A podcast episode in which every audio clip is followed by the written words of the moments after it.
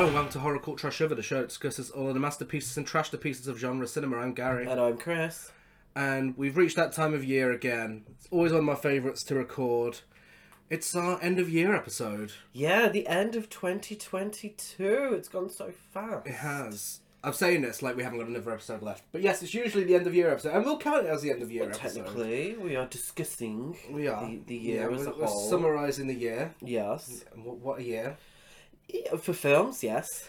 For films, this I- I'm going to go on record saying this. Out of my 30 years of being alive, this might be the best year for films. Yes. Yeah. Like this has been unbelievable. So we should probably start the episode by saying, for, uh, for anyone who's listened to our previous end of year episodes, we would usually be doing the ten best, ten worst of the year. Um, and I know a lot of you enjoy us bitching about other films. You know, we're called horror cult trash. Other, you know, I, I get it, I get it. This year we haven't had enough bad films. no, we haven't. We haven't. So it is going to be the 20 best horror films of the year, amongst many other honourable mentions and awards. Um, yeah, I mean, it, it honestly gets to the point where we just haven't got enough to discuss for bad film. I mean, we don't want to force it, so uh, Yeah, and do you know what? It's 2022. It's been a rough year. You know, we've had 20 prime ministers.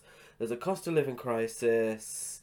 People are having a shitter of a time. Yeah. Let's put some positivity. Let's give you 20 must see horror films from that- 2022. that's the idea. That's Let's the get idea. some, get some good karma out there, Gary. Yeah.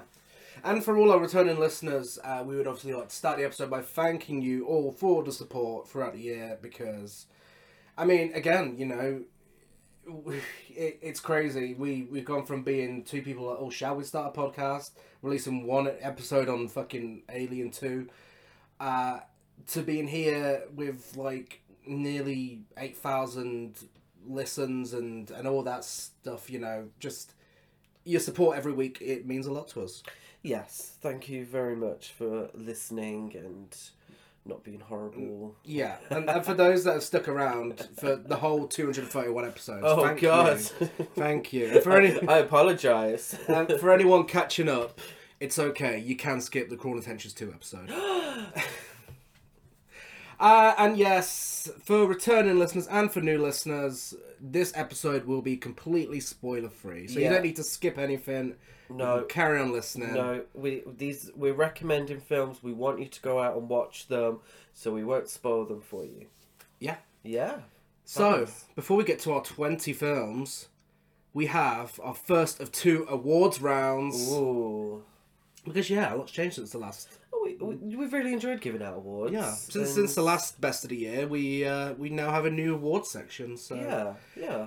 But this is the classic one that we usually give out every year, uh, starting with. Oh my Christmas God. And now you can finally hear what we're going on about with that sound clip. because we've been quoting it for two years now, and then you finally heard it.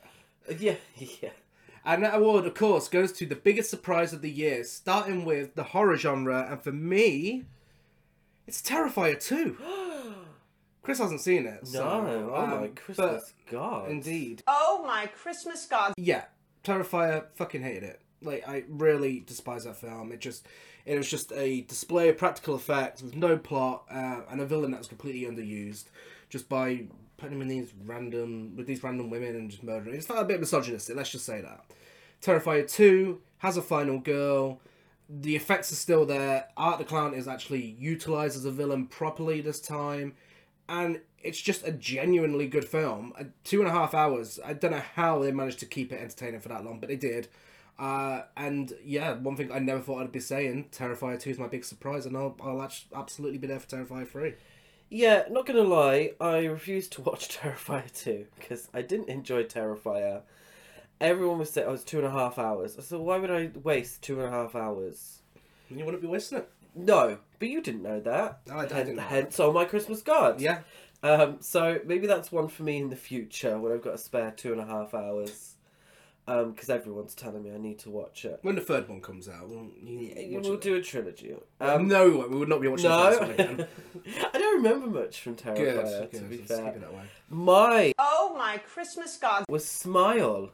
Yeah, Smile. Yeah. Um, genuinely quite shocked at how good that was. Yeah, really, could have been mine. I enjoyed it. You Yeah. know, it's you know not not groundbreaking masterpiece, but I thought it was going to be shit. Yeah. That trailer did not do it justice. Yeah, also the trailer gave away one of the biggest jump scares, which Mm-hmm. annoyed me. But actually, a really decent horror film. Yeah. Enjoyable. It really fun made it, time. it made it look so basic that trailer. It really did. I thought, oh my god, I don't want to go see this. And then it was getting good word of mouth, and we were like, oh, I suppose we should watch it. Yeah, I mean that the opening scene alone, you know, it really um, it's quite layered. Considering, you know, I mean the, the way it delves into mental health and everything. We, we got a film a premise like that. There's a good chance there's going to be shitty mental health representation, but no, it it's actually really fucking good, and you know, some great um, there's, there's some great metaphors in there for struggles, and yeah, they did a great job. Yeah, it's not part of our top 20. No, Spoiler alert. But um, I would I would say go watch it. Yeah, absolutely. If it's like your kind of thing. if you listen to this, you've probably already seen it. Yeah, that's true. Next up, it's the Oh my Christmas God award for biggest surprise of the year, non-horror. What's yours? Mine is Top Gun Maverick. Mine is also Top Gun Mine Maverick. is Top Gun Maverick. Yeah. I've not known a sequel to surpass the original by so much in ages. Really, because No. the, the original Top Gun, I enjoyed it. It was fine. You know, it was a fun time. It was a product of the eighties. You know, so there's that sort of camp value to it. But Top Gun Maverick, oh my god, I was on the edge of my. This is this is the thing though. I mean, I've never known a film to benefit from being less camp. That's this is the first in my in my book anyway. Yeah. Um, but yeah, I mean, the, the first one, it, it, it really is just fine. It's there's nothing special about it. It's just the, the the most special thing about it is the homoeroticism that you know keeps it entertaining.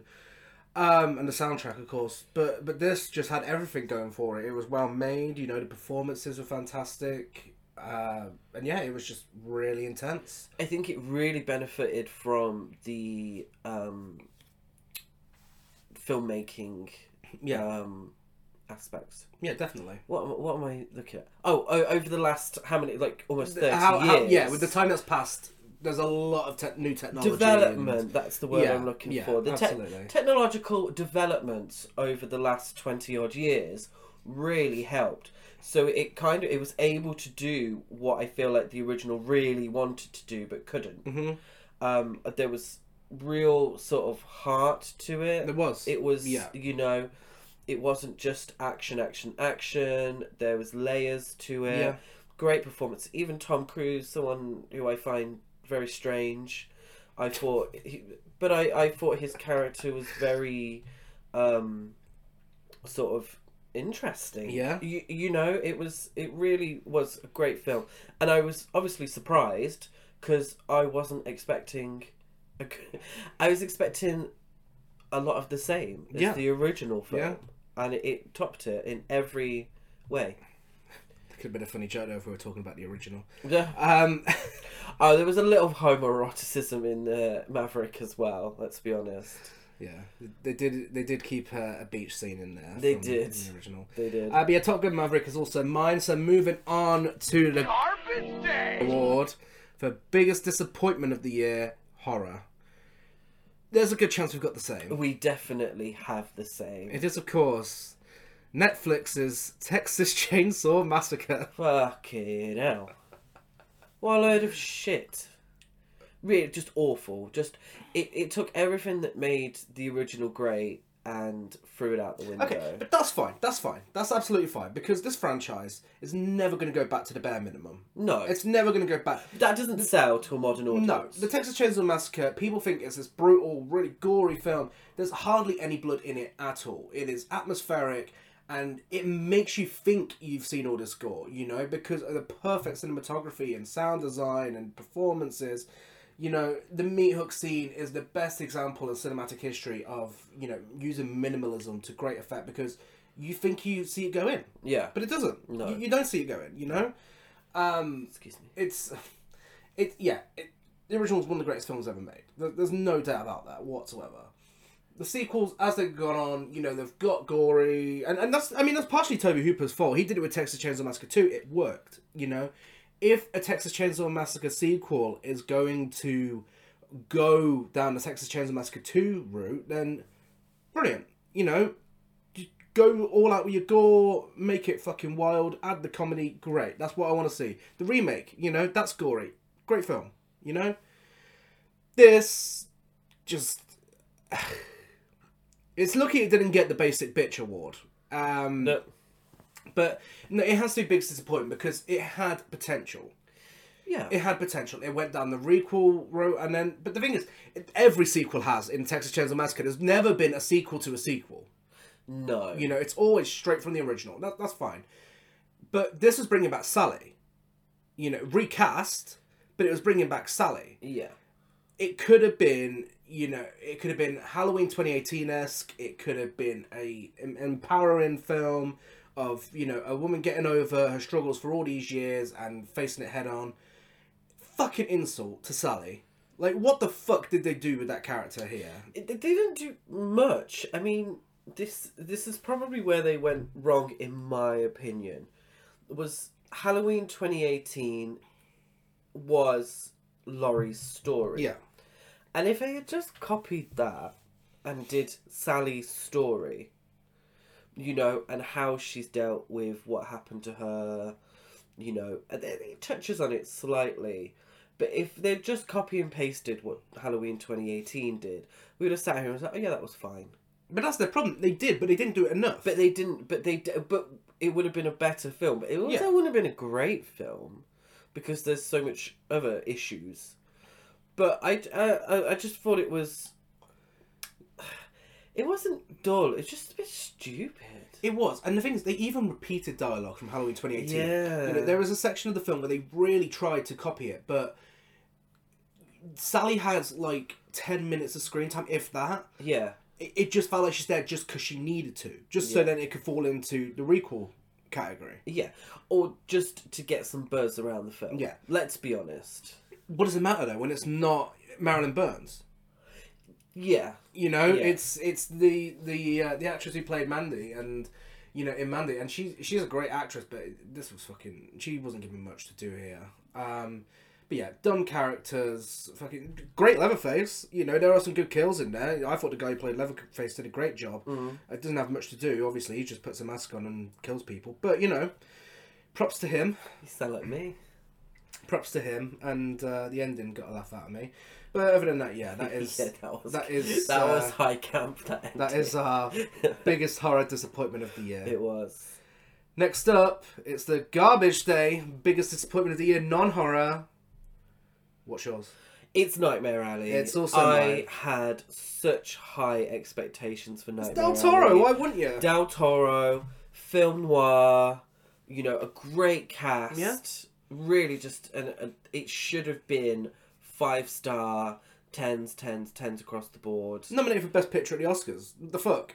yeah, surprisingly, I thought it was dull. I thought it Yeah. was so dull. The first half had me intrigued. Um, when they're at the carnival, okay, this could be going somewhere good. You know, I'm, I mean, I'm fully intrigued. And then it just fucking loses it. I- If anything, it loses it when it becomes more of a film noir. Uh, yeah, I suppose so. Yeah. You know, it's just complete waste of a great cast. Um, it's just boring. It's, it's genuinely It there's no other way of I- describing it. It's boring. I wish it would have just been a bit weirder, a bit, you know, when the only thing I can remember, and this isn't a spoiler, is Toni Collette giving him a hand job in the bath. well, yeah, That's the only scene in the thing I, can, I mean, what what's? Cate Blanchett was in it, and I feel like she was serving. She was serving. She was serving, but I don't remember anything about her character. No, because the character was boring. Dull. It was really, really dull. I, I, Yeah. yeah. yeah, I was bored, Yeah, and that's the biggest disappointment of all. yeah, yeah. There's, there's not much more to say about it. Really. True. Beautiful gowns. Beautiful. Beautiful gowns. guy. Beautiful guy. The gowns were beautiful. Um, I trashed a piece of the year. There's no competition here. It has to be. The greatest trash to piece made since The Room. Oh. It is, of course, Blackbird. A film that has that was released for like two weeks and has completely disappeared off the face of, the Of course. Out of embarrassment. Michael Flatley, the Riverdance Michael Flatley. He's uh, he, he's made a vanity project, Yeah. and it is fucking insane. It is Casablanca meets Casino Royale, but Shit. Yeah. you almost did it way too much justice but there. shit. Um, his wife dies, and he he wants that revenge. Um, but it, it I, I don't want to say too much about it. I don't want to say too much about it, but I will say this: it includes a scene. The film, written, directed, produced, and starring Michael Flatley, contains a scene where a beautiful woman goes to his hotel room, undresses in front of him, and he's like. No, no, dear, no, dear, no, I can't, I can't do it. And he literally turns her away and shoves her out of his room Yeah. the film written, directed, starring, and produced by this man. he wrote that for himself. Wrote that for this woman has thrown herself This at woman- and he can't do it. I mean, less than half his age. Well, Yeah. more, well, more Yeah. than half his Yeah. age, really. More than half a stage. Yeah. He he shows off his entire hat There's collection, at least 30 years between them. and there's also at least thirty hats in the film. Yes. Um, you've got to see it. This, this might have to be a milestone. If it ever reappears on the planet and we ever get to see it again, uh, it might have to be a milestone episode for the podcast. It's that special. It's, yeah, it's truly something to be seen.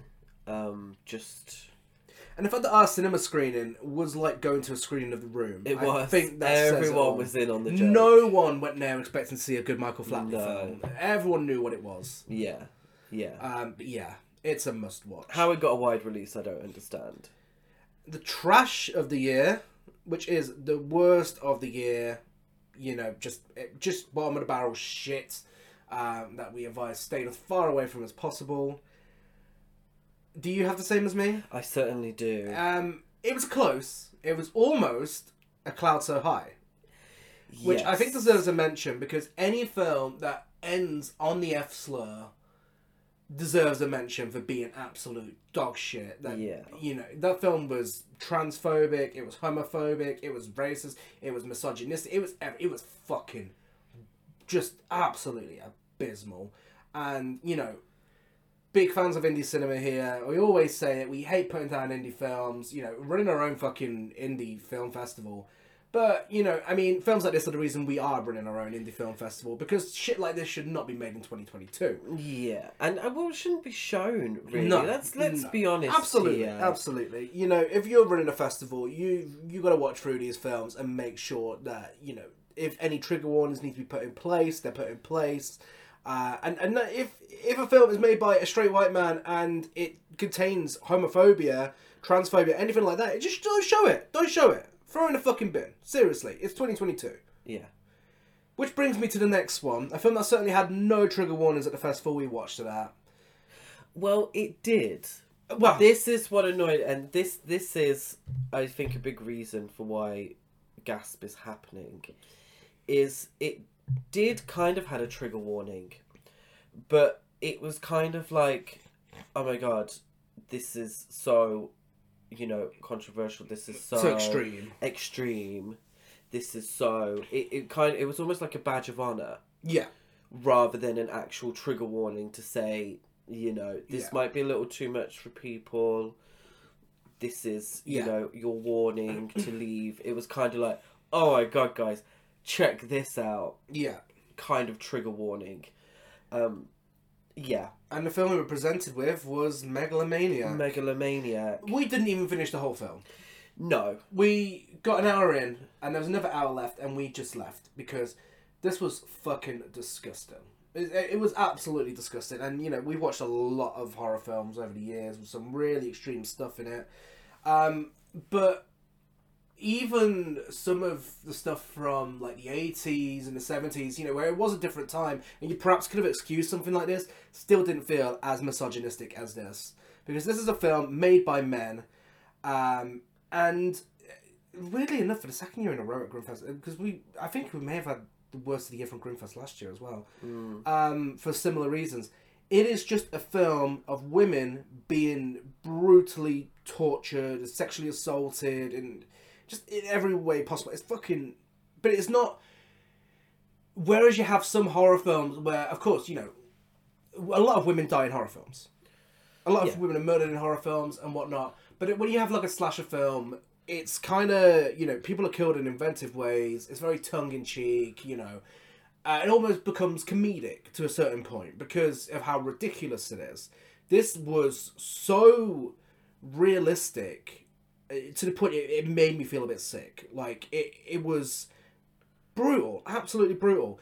But whereas in other horror films you always have a female protagonist to counteract with this, a strong female character that we're rooting for, we want to, you know, kill the villain and survive and move on to the sequel. This didn't even have that. No. It had one character who also went through a lot of the same shit herself, but then she was against the other women. So she was technically, you know, she was going into an antagonist territory. Yeah, I think the biggest problem with and and you you mentioned it there was that we've seen extreme films and every film is a product of its time. And when we watch these films, we look at it as a product of its time and we use that to understand it, not to forgive it, mm. but we use it to understand Yeah. it and we look at it from that perspective Yeah. Of what was acceptable. And, you know, after a certain amount of time, particularly with a lot of films where everyone involved is dead, Yeah. you look at it as almost a historical document. Absolutely. As an interest Yeah. piece rather than entertainment. I'm thinking, I spit on your grave. Yeah, yeah, yeah. That, it, I'm not entertained by I spit on your grave. No. I'm interested in it and I'm interested as a product of its time. We're in 2022 now. Yeah. There's no excuse for this kind of film. No. This is, you know, it's not saying anything at all. No. It's not, you know, it has no layers to it. It has no real plot. No. Really, from what I gathered No. from the first hour, it's just relentless Mm. violence and sexual assault against women Yeah.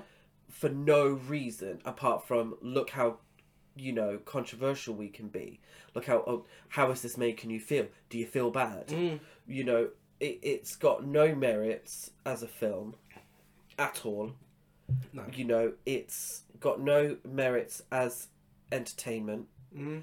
no merits as a think piece it's 2022 no excuses No. No. that's I'm not saying that this shouldn't be in films, but if you're going to show it, you need to deal with it, and you need you need to show what that means, what that means to the women, you Mhm. know, and what and convey some sort of heart. Do you know what I mean? It, it's I just it's this bullshit for the sake of it, and I thought we were past that. Yeah, especially in a year where so many horror films.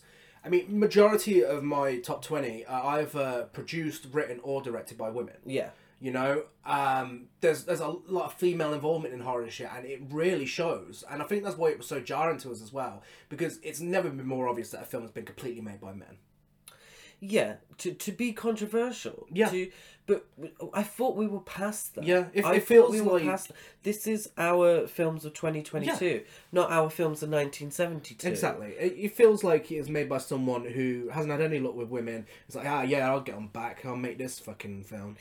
But it's it's just a way of being controversial. Yeah. And it's like how do you how do I push this further? Well, we see a lot of violence against women in films, so why don't I up the ante? Mm. It's just I've never seen it. I have absolutely no wishes to see it whatsoever. But it's it was reminiscent of what I think Serbian film is.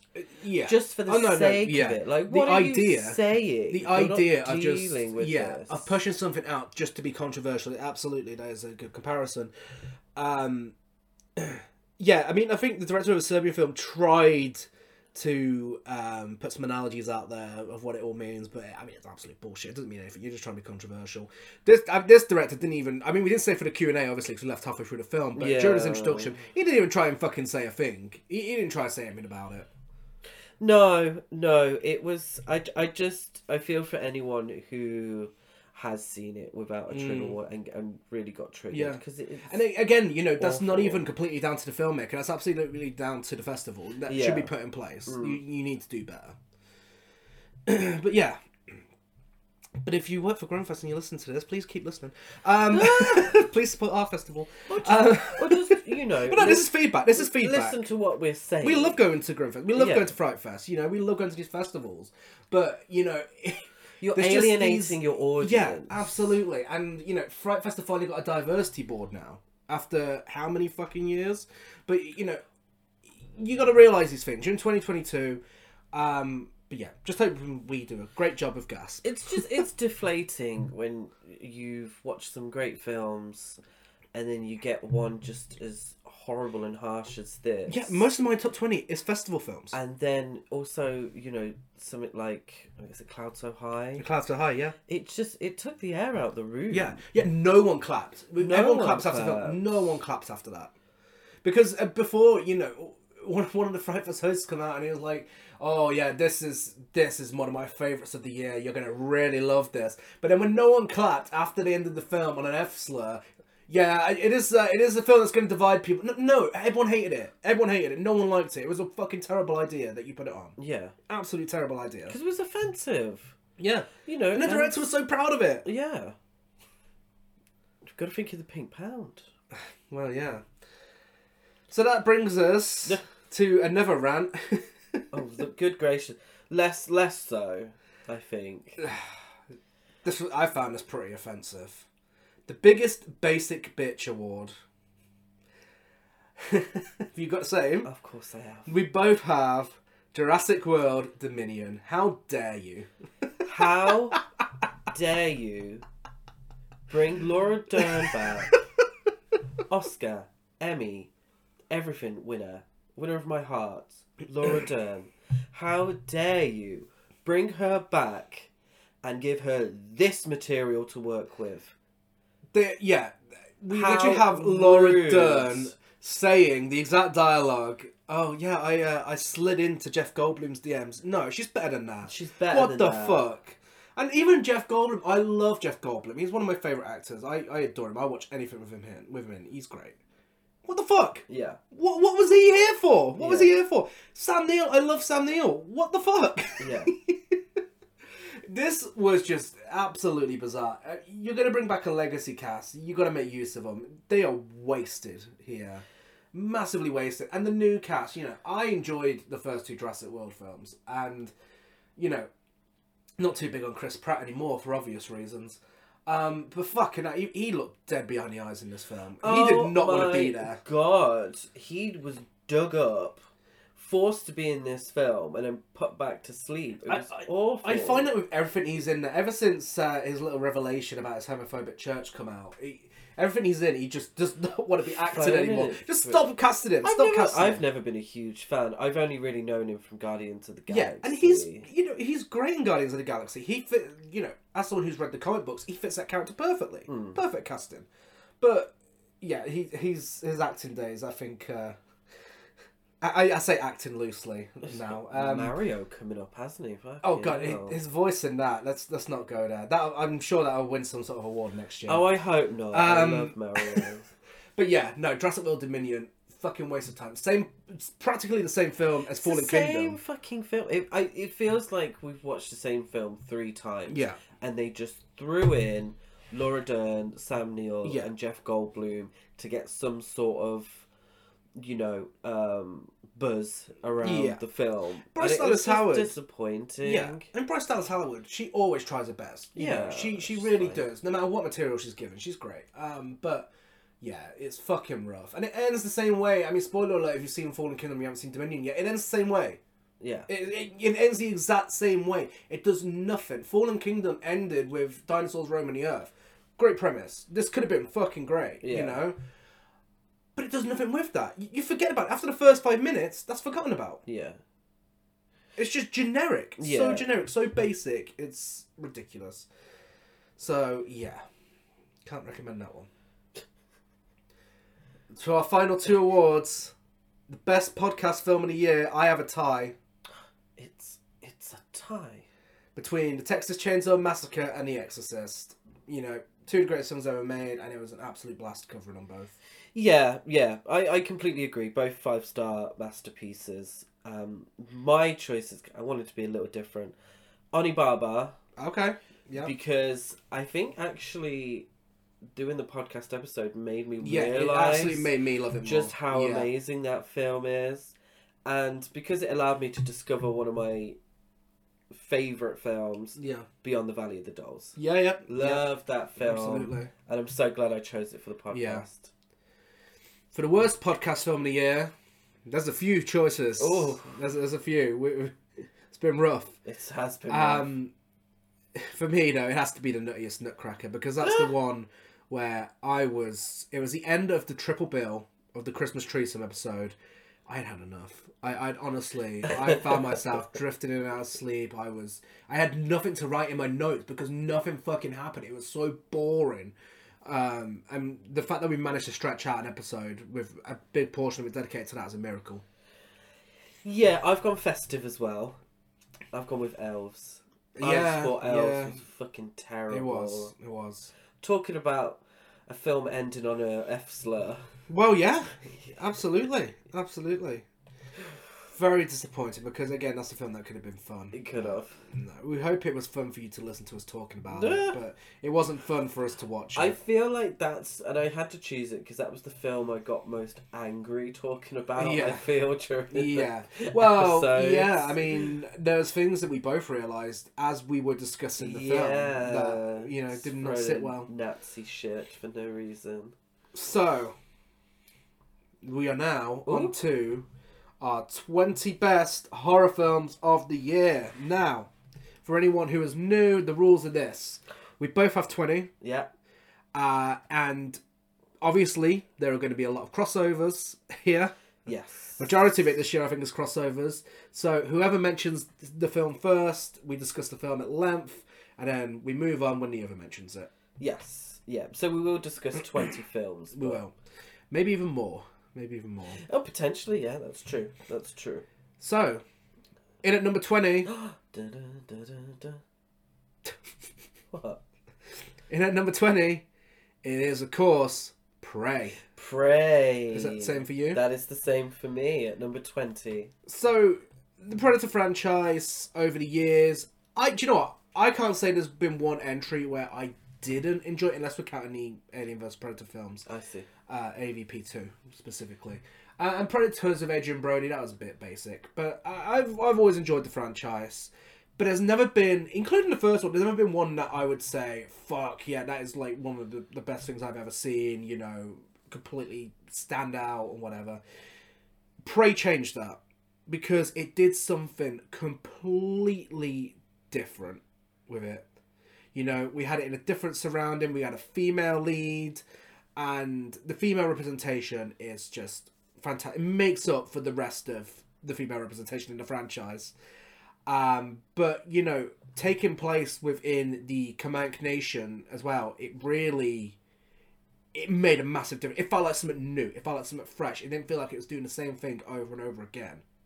Yeah, I really appreciated how they took something established and looked at it from a different direction, but still in keeping with the laws of what Predator is. Yeah. Really, you know, the whole idea of Predator and Prey is called Predator. You know, I enjoyed what they did there. I found it, you know, very tense.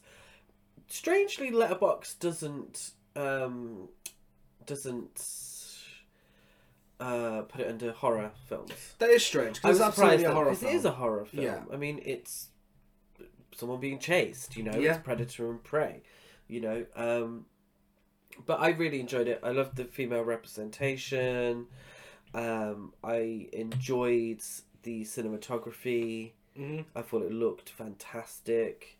I'm surprised it didn't get a wide release. It is shocking. It is really Disney shocking. That should have been big screen. material. Yeah, The fact that we're in a year, on a big screen. I think. the fact that we're in a year where Bullet Train got a fucking wide release and this didn't. You know? Oh God! So, oh my God! Talk about disappointment. I know. We could go on forever. Uh, yeah, and I thought the indigenous uh, American representation was fantastic. Yeah, yeah. It, really, Yeah. you know, it, it delved into the culture and everything Yeah. and, and helped it fit into the Predator story perfectly. Yeah, and it opens up for so many more possibilities Mhm. as well, which I think is fantastic. And Amber Midthunder was so fucking good in the lead. Yeah, yeah, yeah. She was fantastic. going on to number 19, I have You Are Not My Mother. Yes, I am. Do you have the same? I certainly do. You are not my mother. You are not my mother. So this was a Glasgow Fright Fest film, and uh, when you go to Fest, you know obviously your expectations. You go in with low expectations, and if you get something fantastic, then fucking great. That's a, a bonus. This was definitely one of those cases um, because with a premise like someone's mum going missing and coming back like a different person it's been done so many times before that you kind of, you know, you expect, you know what you're expecting. But this completely took me by surprise. This was a really great folk horror, um, d- written and directed by Kate Dolan as well, and this is her feature length debut, oh wow. which is really impressive. Yeah, very impressive. Yeah, I loved the family dynamic. Yeah, Hazel Doupe and Carolyn Bracken uh, as the mother and daughter duo, so good. Yeah, re- really, the acting and, and with films like this, the acting does have to be good. Yeah. and it was.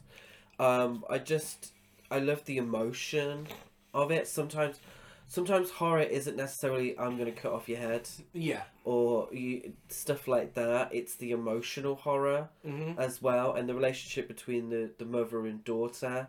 I feel was really well done It was, yeah. and that added to the horror but also to the emotion so it, it looked at it from a different angle to what we usually have with horror Yeah, yeah. which is fine you know i love all kind, kinds of horror really But it, it doesn't let that get in the way of the horror elements. No, you know, no. it kind of adds to it. And it, it remembers it's a horror film yeah, and it adds to the stakes when you become emotionally invested in these characters. Mm. Um, I mean, there's one particular scene involving a dance that had my jaw on the fucking ground. Like the acting in that scene and what happens, it really one of my favorite scenes in any horror film of the year. It was fantastic. Um, but yeah, and, I believe it is readily available everywhere now. I think on video on demand, so I really can't recommend it enough. yeah absolutely and uh, i'm looking forward to what kate dolan does in the future Yeah.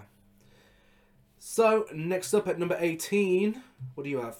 i have black phone Oh, okay, we'll discuss that now then. yeah black phone the um ethan hawke film Yeah, Scott Derrickson, Ethan Hawke film. Uh, the director of Sinister. the director of Sin- I like I liked Sinister and I, I I did like Black Phone as well. Um, I thought the um, I thought the premise was very creepy. Yeah, I thought the cinematography was fantastic. I thought Ethan Hawke was fantastic in that role. Mhm. Really did. And I I I'm trying to find a good way to say this. I usually find children in films to be incredibly annoying.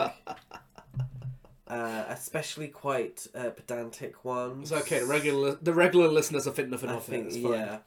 Um, but I actually found the the the kids in this and the um, the young actors. Mm. I actually found they did a good job, and I found them quite Yeah. endearing, and I I cared about them, which um, yeah, which very well done by the filmmakers. Because usually I'm like, oh fucking hell, kill the Yeah, kids. no, they're they're, they're all fantastic um, performances, and um, I I think as well, you know, they're well developed quite early on the characters, and I think it really makes it easy to become invested in them. And with how good Ethan Hawke is, it makes his character like massively unpredictable, and you, you never know what's going to happen next. You know, you don't feel like anyone's safe in the film, especially means this is a guy who actually kills kids. This is the premise. Um, yeah, I love the '70s aesthetic. It Yes. really, you know, it, it nailed it. Absolutely nailed it. And uh, yeah, it, it's just it's fantastic. It's really creepy.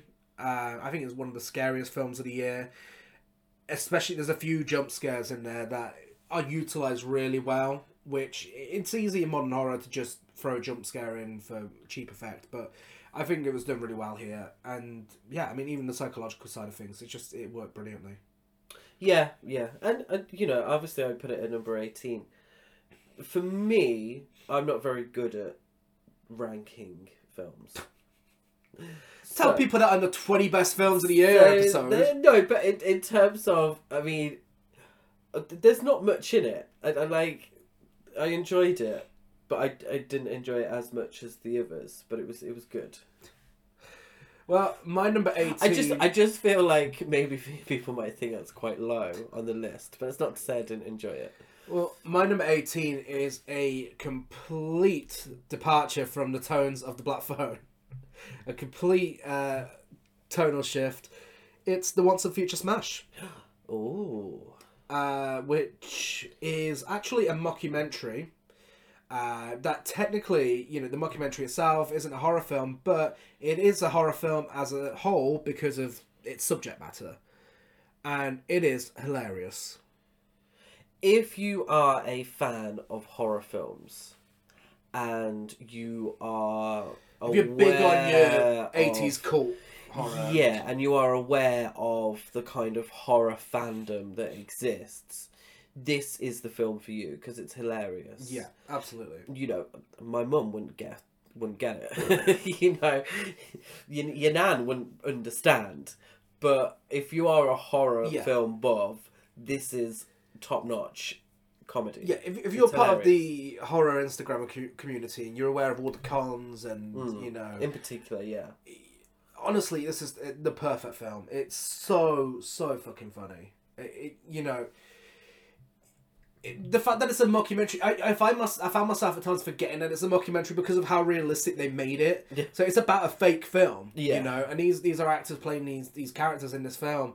And it's just, it, it really makes you wonder why no one's done this before because it, it's, it's a genius idea and it just everything it just gets funnier as it goes along and you know the many talking heads interviews that we get in it you know like fucking mark patton's in this and you know cast members from random friday the 13th sequels lloyd kaufman's in it um todd farmer you know and it's it's great because they are fully committed to what's going on here Yeah. and that's what makes it funnier.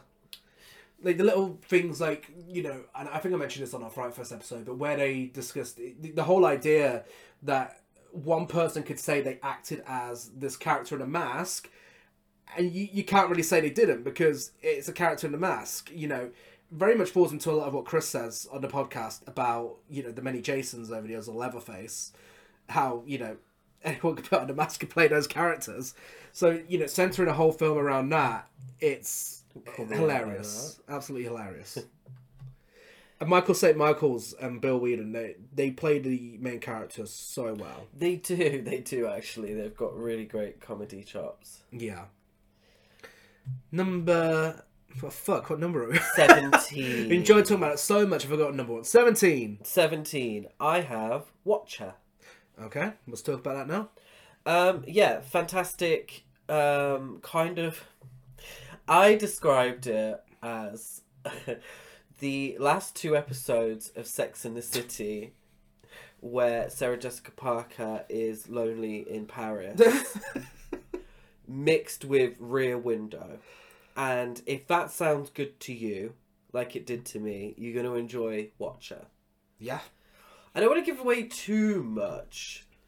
It is kind of um it's it's a difficult one to describe without giving away too much. Yeah, I mean the basic premise is a woman is It's kind yes. in Bucharest. Yes. She's lonely and she thinks something iffy's going on and and it keeps you guessing. The writing is so good. It Yeah. really keeps you guessing throughout. Um, directed by uh, Chloe Okuno, and this is her feature length debut. And I'm so glad to see you know so many women getting their feature length debuts this year, and they're all fucking fantastic. Women make the best horror, and you know I will always stand by that. And this is a great example of it. She also I think women make. I'm, I'm just going to say this one now. I think women make the best horror now because we're seeing things from a different perspective. yeah And we're seeing the film, You know, we're seeing these kind of films from the woman's perspective. Mhm. So we've had films like Rear Window, Disturbia, yeah which are quite similar in plot. Mhm. But now we're seeing it written by a woman yeah featuring a woman and we're seeing that perspective and it feels so fresh mm. and it feels new it, Yeah. it- it's it's a new take and you know shockingly not I, I, if i remember correctly you know, Rear Window came out 70 years ago. Mm. Why has it taken 70 years to see it from this perspective? Yeah. You know, a woman's perspective Yeah. on this kind of, you know, uh, plot. Yeah, absolutely, absolutely. I mean, if I remember right, let me just double check. Uh, yeah, but it's it's also um, it is also co-written by Zack Ford, so it's co-written by a man as well. But Yeah. it is the female perspective that really shines through because you know, of course, women if they're out alone at night or just out walking in general, they a lot of the time they have to feel on edge, and and that is portrayed here perfectly, and it, really is anxiety inducing. It Yeah. it's there's some scenes in this film that had my palms sweating. I mean, like the cinema scene, you know, where she's just going to the cinema, and the guy. It, it was actually a really great um, homage to The Howling, where the guy just leans and starts breathing on it. It's fucking terrifying. It, You know, it doesn't need lots of gore or anything like that. It relies heavily on suspense, and it's fantastic. And it's the idea of a woman in danger not being believed. Yeah, and it's something that only women can relate Yeah. to. So you have to have that female perspective on it. We're not saying that every film should be directed and written by you know, every film that's about women Hmm. should be written, directed, produced by women. But women should be involved. Yeah, There's so many films about women out there that you're like, have you met a woman before? Yeah, and it's about using common sense. Look at a wounded fawn.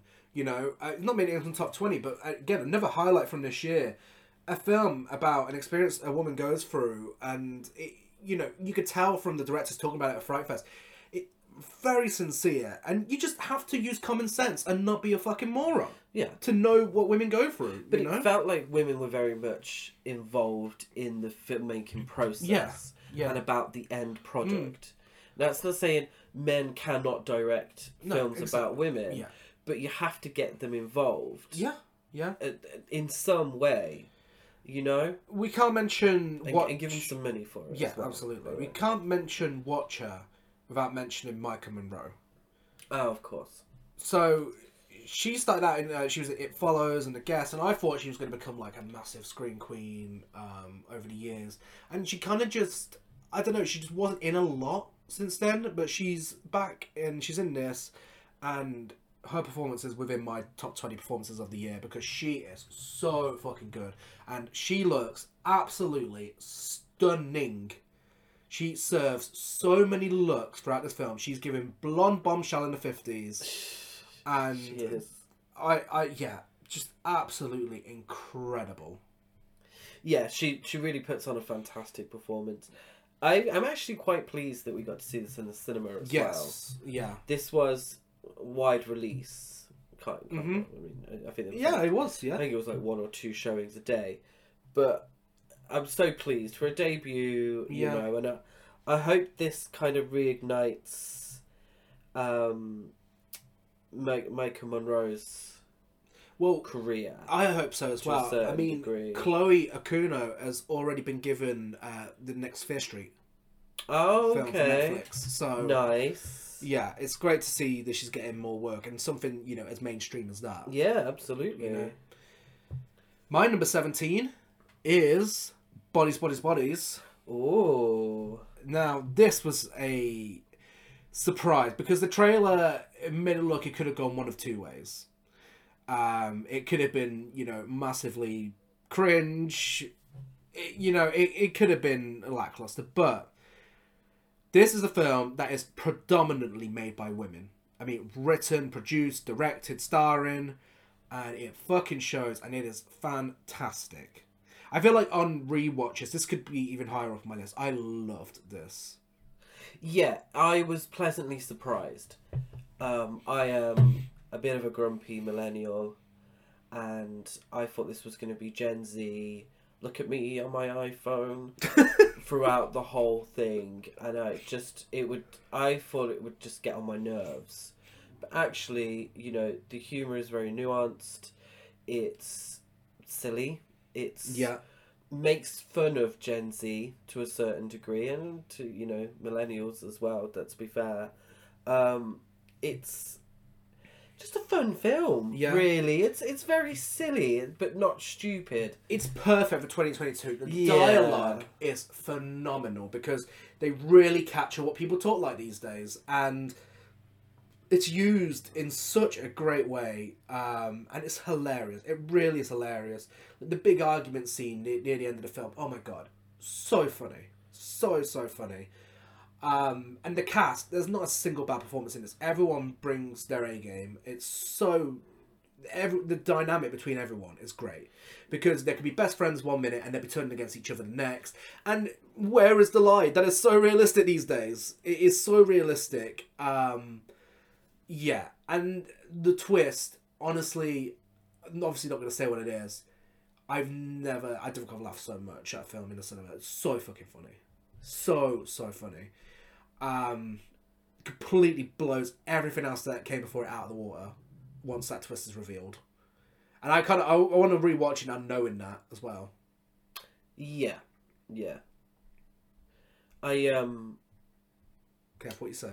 no no no I, I'm I'm trying to uh, bypass talking about the ending in case. Um yeah, I just uh the word triggered. Yeah.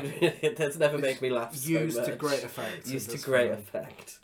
Um, yeah, and it's it's intense. It doesn't forget to be a horror film. Um, there, there Yeah, are moments so that had yeah. me on the edge of my seat. I didn't know where it was. I genuinely had no idea where it was going. It's the most unpredictable film of the year, easily. Unless we're counting uh, Barbarian, because that that was quite unpredictable. Um, but yeah, but, no. was kind of unpredictable. Well, but yeah, bodies, bodies, bodies, and I mean, it ends with a fucking Charli XCX song. What more can you say? No. How more Gen Z can you get Hey, don't come for Charli. for the the, the twinks and the uh, the girls? I'm certainly not a twink, and I love Charli XCX. You're girly pop, though, aren't you? Well, yeah. Oh, no. I'm not sure what that means. That may have been relevant. Wow. I've heard it said. I've heard it said on TikTok. Are you sure you're gay? Yeah. Who knows? Number sixteen, I have Torn Hearts. Oh. Do you have the same? I don't. Okay. No. Very low. Torn. Heart. Well, Must have been a good year. fantastic year, and this was late night film at Fright Fest. A film that didn't have the highest uh, IMDb rating. Oh my god, ridiculously low. I swear it's like on a five point two. Something like that, yeah. It's embarrassing. and you know, so you, you don't expect much, but I did have faith because it's of course directed by Brea Grant. I love Brea Grant. She is honestly, she's a name that deserves to be mentioned more within horror because she has done some fucking great work over the last few years, and I really can't wait to see what she does next. This is by far my favorite thing to come from her yet, because this is just everything me and Chris love about films thrown into one. It is, and, I suppose the five point two is because it's Straight not- people who don't get it. Yeah, yeah, straight people who don't get it. It's camp. it's ca- It's camp. It's a mix. It's camp, and that, that's the only way to describe it and how wonderful it is. Because Yeah. it's so ridiculous, but so amazing. yeah, it's it's like a, I loved it, and I love hagsploitation, and I think it's a hagsploitation. it is film. absolutely.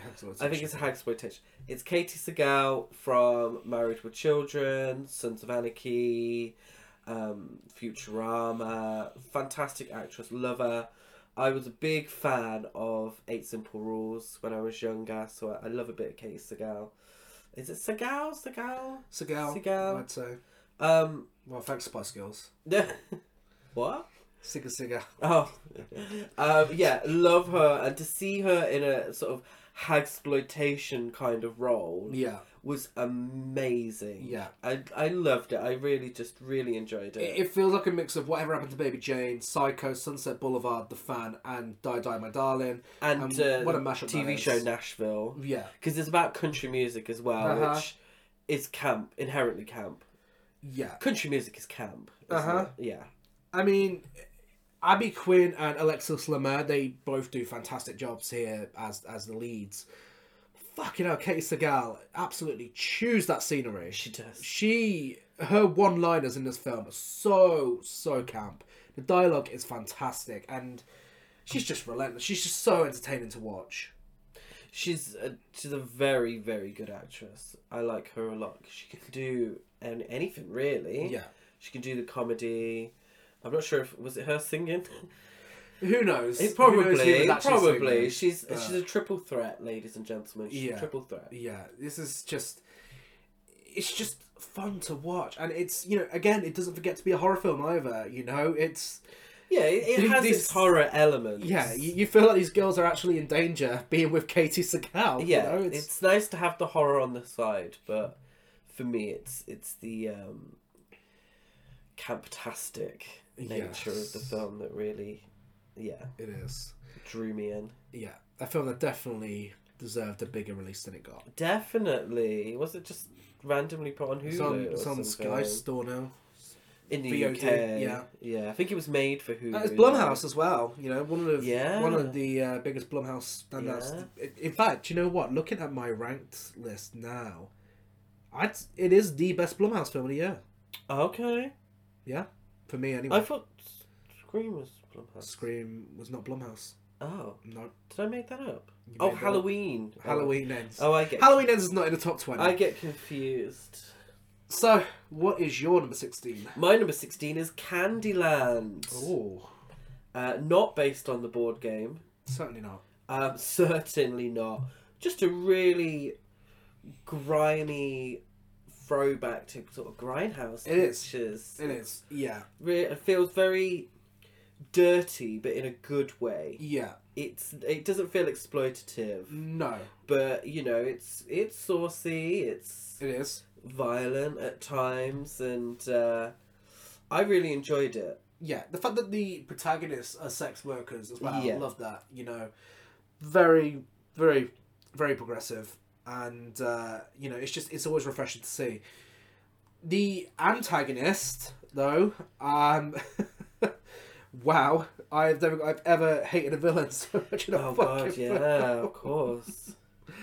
Um, yeah, the villain in this film, um, she's very religious heavy, um, and, and infiltrates her way in to, to this group of, of sex workers. And fuck me, the, the actress does such a fantastic job uh, in the role and makes it fully believable that she's so evil. And yeah, I was gripped throughout. And, and like you said, you know, it's a great throwback to Grindhouse cinema and really nails that aesthetic of that era.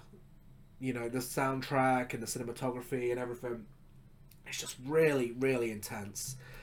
I thought it looked great as well. it did, I, it I thought it really looked great. Uh, written and, and directed by John Swab, Yeah, who you know, written and directed by a man, but it actually felt like he'd met a woman yeah, in his Yeah. life. It really felt like it didn't feel like the nudity was exploitative. Um, it had something to say. yeah. It wasn't judgmental of sex workers at all. I, and I, I didn't get that. I didn't I, I, i've never been a sex worker but from my perspective it didn't feel judgmental. No. it felt quite honest and No. real. In fact, the, the judgmental part was coming from the villain, and Yeah. the fact that that's the villain being judgmental, that says a lot of how positive it is. yeah. No absolutely. Yeah. I just i thought it was it, it was sleazy but with a heart there. Yeah, you know it was sleazy by design and uh, didn't feel offensive no, it was yeah it was a, a fun film but Yeah. with something to say as well which Yeah. is always good absolutely. And my number. Oh wait, was that sixteen? Oh my god, was, I'm losing that track. was my number 16 So number fifteen. 15 Number fifteen for me is the menu. Oh Is that yours? no Okay. The no number, yeah, the, the menu again could have been higher, might be higher on a rewatch, but again, where did this film come from?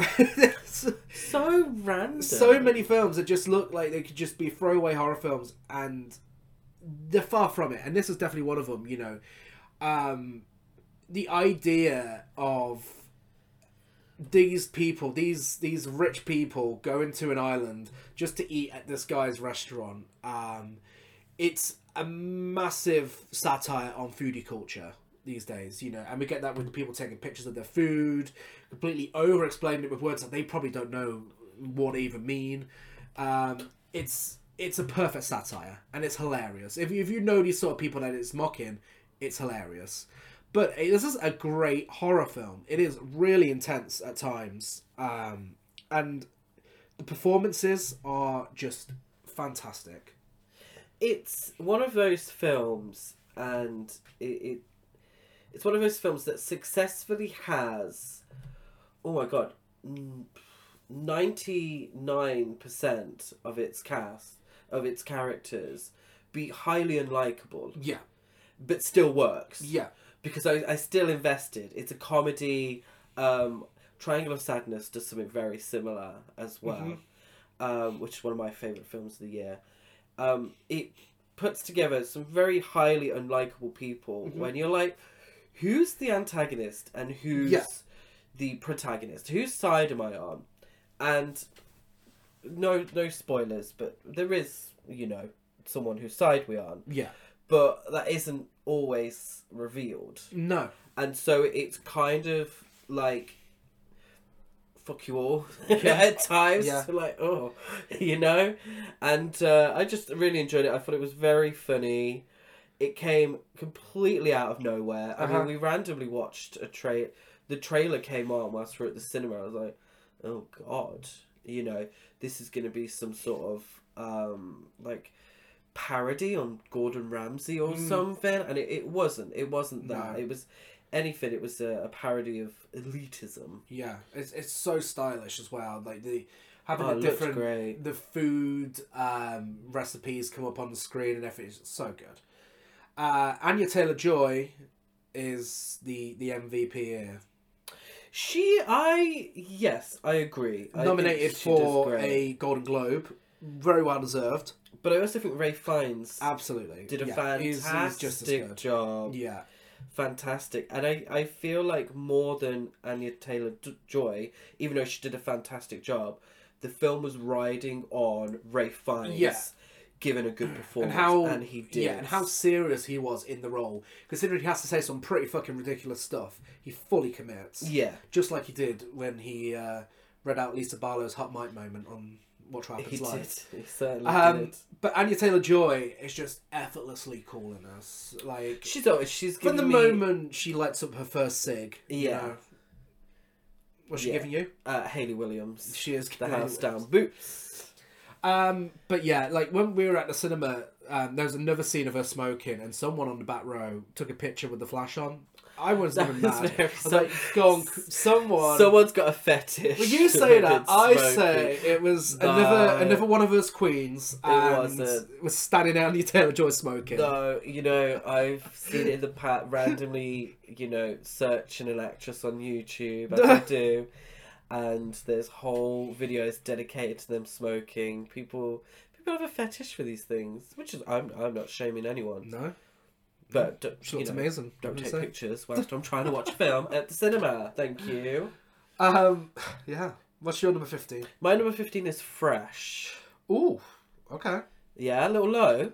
Little low, little, little low, little a low, little low, little low. Um, I know I, I, I really liked Fresh. I did I did really like Fresh. Um, it was interesting and uh, yeah. What did you think to Fresh? Am I struggling to? I remember think what you're saying is what you're saying is the reason this is even on your list is because the lead character has the Golden Girls theme song as the ringtone. yeah, that's so true. I'm sorry. Can I just apologize? I'm sure you've seen on social media. I haven't been feeling my best recently, so um, if I'm a little confused at times, I don't play it. It's not because I didn't enjoy the film. Oh, the Sebastian Stan cannibal film. Yeah. Yes, of course, of course. I, I did enjoy this. It was very good. Again, feature length debut from Mimi Cave, and this one went to Disney Plus. So I'm very glad this got the distribution it deserved. It, again, should have been a big screen film. Um, I was absolutely gripped from start to finish. It's so fucking good, and oddly enough, one of two films on this um, on my top twenty that are uh, about cannibals. It's been the year of the cannibal. It has Apparently, It has. according to um, Twitter, yeah. it's been the year of the cannibal.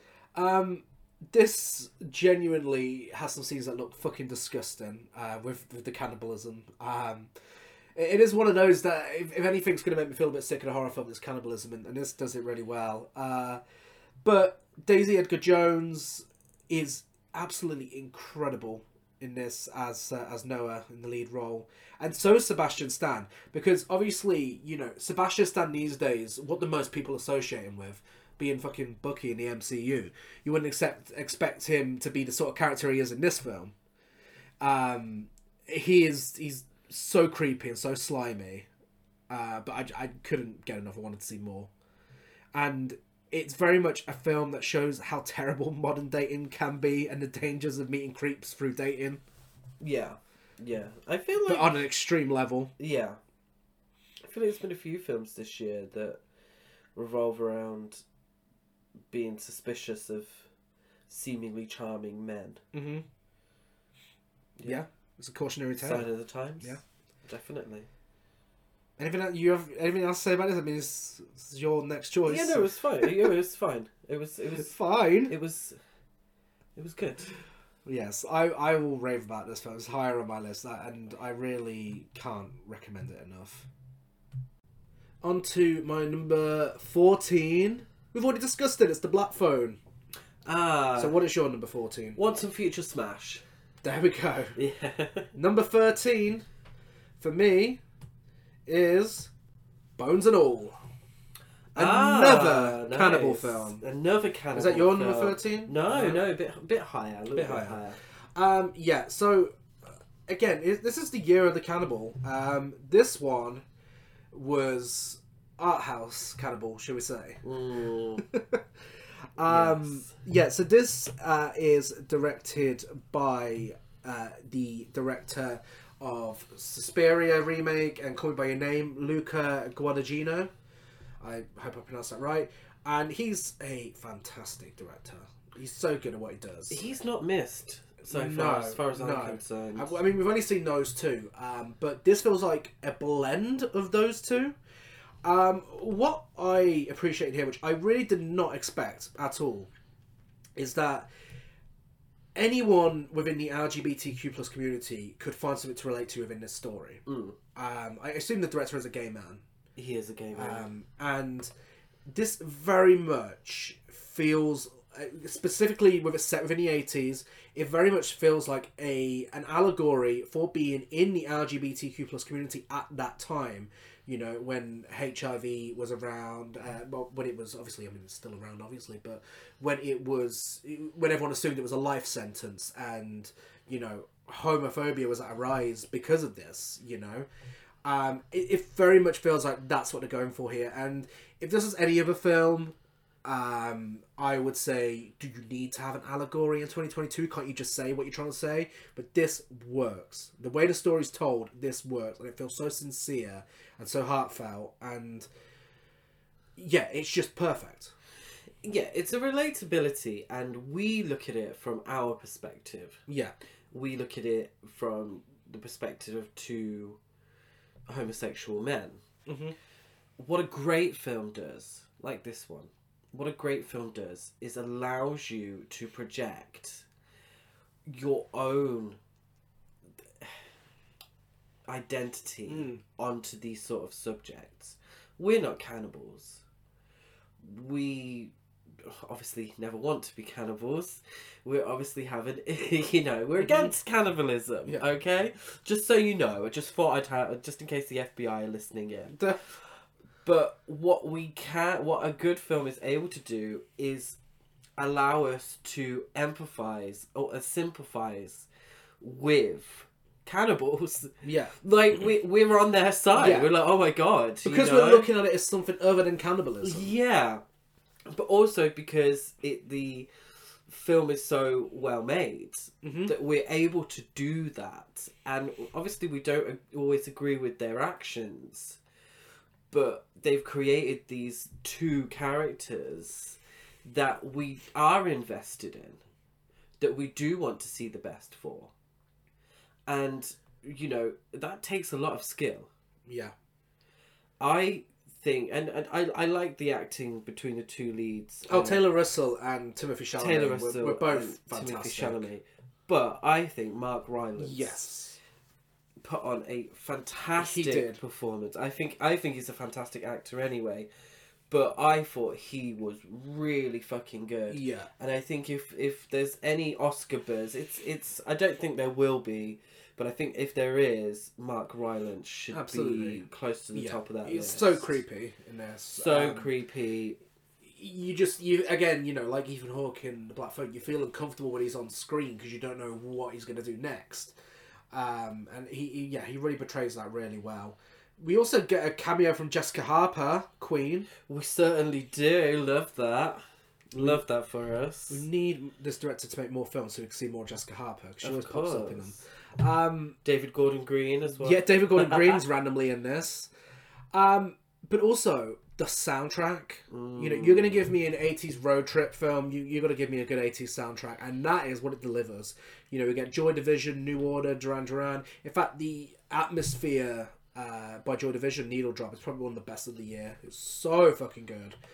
Um, and again you know fantastic cinematography. It for a film with such a dark subject matter and quite a downbeat film it looks really breezy. And you know like really summery and it looks lovely Yeah, yeah, I really, I, I actually really enjoyed Bones and All. yeah and the opening scene oh my god really jarring Yes. Oh God, of course. Yeah. Yeah. Yeah. that is when yeah. practical effects are used in this really film well made. yeah they're, they're used really well Yes. so what is your number 12 Thirteen. 13 you said 13. 13 it was Nope, that was no, fourteen. no, I'm gonna mix. Oh my god! Bloody One year we'll record this this end of year episode, and I won't get confused. Certainly What's your not- thirteen? No Carol Vorderman over there. Um, number thirteen is Piggy, Okay, higher up on mine. which I said way too excitedly because it's actually really quite a dark film. It is a dark film. Very dark film. Um, fan. I I thought it was absolutely fantastic. Yeah, Um, really enjoyed it. Another is a Spanish film, um, written and directed by a woman, Yeah. Carlota Pereda. Um, it's when you look at the poster and the name, it did. I I was sort of like, ugh. we What skipped we it at Fright Fest. here? Yes. because we obviously, you know, we've going to Fright Fest and Grimmfest. You get to pick and choose what you want to miss, what you want to see, and that. It- genuinely, when you watch the trailer, we thought this could be a really iffy, fatphobic film. You know, Yeah. I mean, it's the first thing that comes to mind. I mean, I don't know what that says about the generation we've grew up in, but yeah, I mean, I assumed it would be really iffy. Could not Well, have been just- any more wrong. What I was expecting was Carrie, but with you know a plus sized central character. Yeah. and I thought, oh, She's gonna get bullied throughout the whole thing, and it's just gonna be, and then she gets her revenge at the end because she's telekinetic or something like that. And that's not to say Carrie is one of my favorite films of all Yeah. time. I would have been okay with that, but I thought maybe it, th- there might be a lot of jokes at the lead actress's That's what that's what I was expecting. Yeah, I thought it was gonna be a comedy. And it was not. It was very well made. It was very interesting because there are uh, moral sort of questions that are Yeah. brought up throughout the film. Um, I, I just thought it was fantastic. I don't want to give away another one. I don't want to give away too Yeah. much. It's about. probably the most inventive take on the slasher genre we've seen yeah, in quite some time. Yeah, Um, Laura Galán is so fucking good in the lead role. She has some really tough scenes to act out Mm. here. Uh, it must have been emotionally draining for her to play this role, and she's so fucking good. Like she just fully commits throughout, and it really is easy to become invested in her character. Um, you know, you kind of want it to turn into revenge porn at points with how horrible the people are to her. and then you question why you Yeah. feel that way. Yeah, and it's you know the cinematography. It's grimy, dirty, sweaty. Um, the soundtrack's really subtle, but it builds an atmosphere. It's just a really, really well made film. Um, and again, you know, women make the best horror, and this you can tell is written by a woman. It always, it's always obvious in this one. Yeah, yeah, and and respect to, uh, and respectful. Excuse Yeah, me, yeah. respectful of the subject matter. Yeah, and you know, on paper there could be one specific person you could call a villain in this film, but realistically, when you really look into it, there's multiple villains in Yeah. this film. Um, But that's which that's is the why moral it's, yeah. questions that arise. it's so well written uh, and really makes you think about it. It, Yeah. it really is a fantastic film. yeah, I thought it was brilliant. Really enjoyed it. So now I can give you my number twelve. Oh, And oh god, I wanted this to be so much higher, but again, it's been such a good year. I wanted this to be fucking number one, if I'm honest, but you know, there's a lot left to discuss. It is hypochondriac. that's that's low. That is That's low. very it, low. It deserves to be higher. It's yeah. Especially means this one resonated so much, and it really got me. Should we say? Yes. it, it, it um there's a lot of relatability in here and you know i've mentioned it a few times in the podcast that i suffer from health anxiety myself uh, this is what that film uh, this is what the film's about this is what the film's about and the representation 100% spot on perfect could not get any better yeah, absolutely. Um, um, even if you look at like anxieties and depression as a whole, you know, there's there's something to relate to here. Um, and before going into it, you know, I wasn't sure how triggering it was going to be. I, I wasn't sure if it would be exploited for horror purposes, but it fits into the horror perfectly in a way that resonates where you kind of understands and it does feel like you're in a horror film when you're going through it and it's very clear that writer director Addison Heimann he's clearly been through this this is his real life experiences and that adds so much heart and sincerity to the film itself and it, it always shines through. And Zach Villa again another one of my top 20 performances of the year. One of my top 10 performances because he is so good. It's it's a powerhouse performance. It's a subject matter I've never seen in horror No. before, and it's actually probably something you've seen more in comedy. yeah. Really, well I mean we watched Ferris Bueller last night it's very much Cameron that's Ferris Bueller. Yeah, that sort of uh, hypochondria is played for laughs in a lot of Yeah. films. So it did make us a little nervous, obviously with uh, Gary's sort of history and, Mm. and him being able to relate to the subject matter. Um, but it was really, really well made.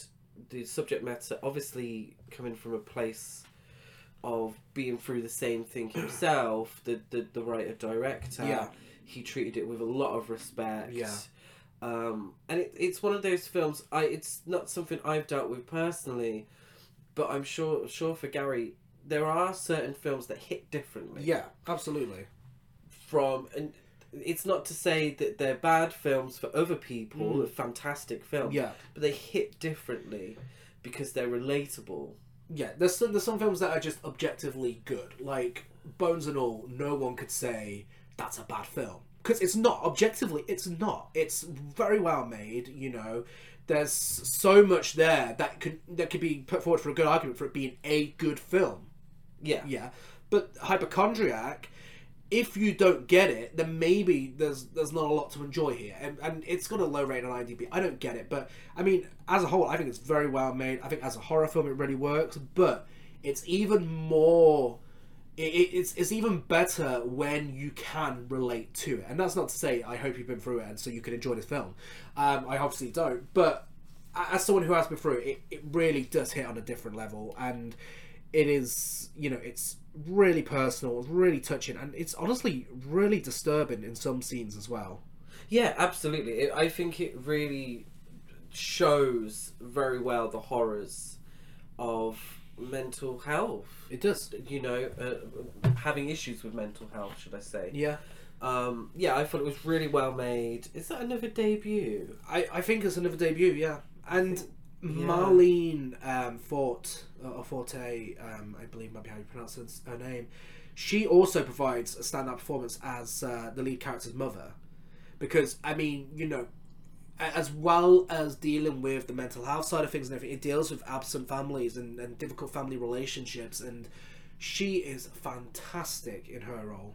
She's so good. Yeah, yeah, really, just you know, very well done, and with a real weird, uh, real weird, excuse me, a real queer sense. Oh my god, it's so gay. So gay. it's so gay. Really appreciate. There is Maybe that's I, I don't know. I don't know what goes through people's minds when they watch films. I I can only tell you how I feel. there's a difference between IMDb and Letterboxd. I believe this is rated higher on Letterboxd than it is on IMDb.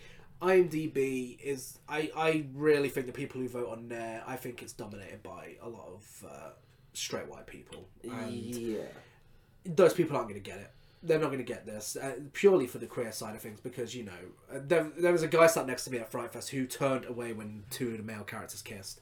Um, I think that really tells you all you need to know.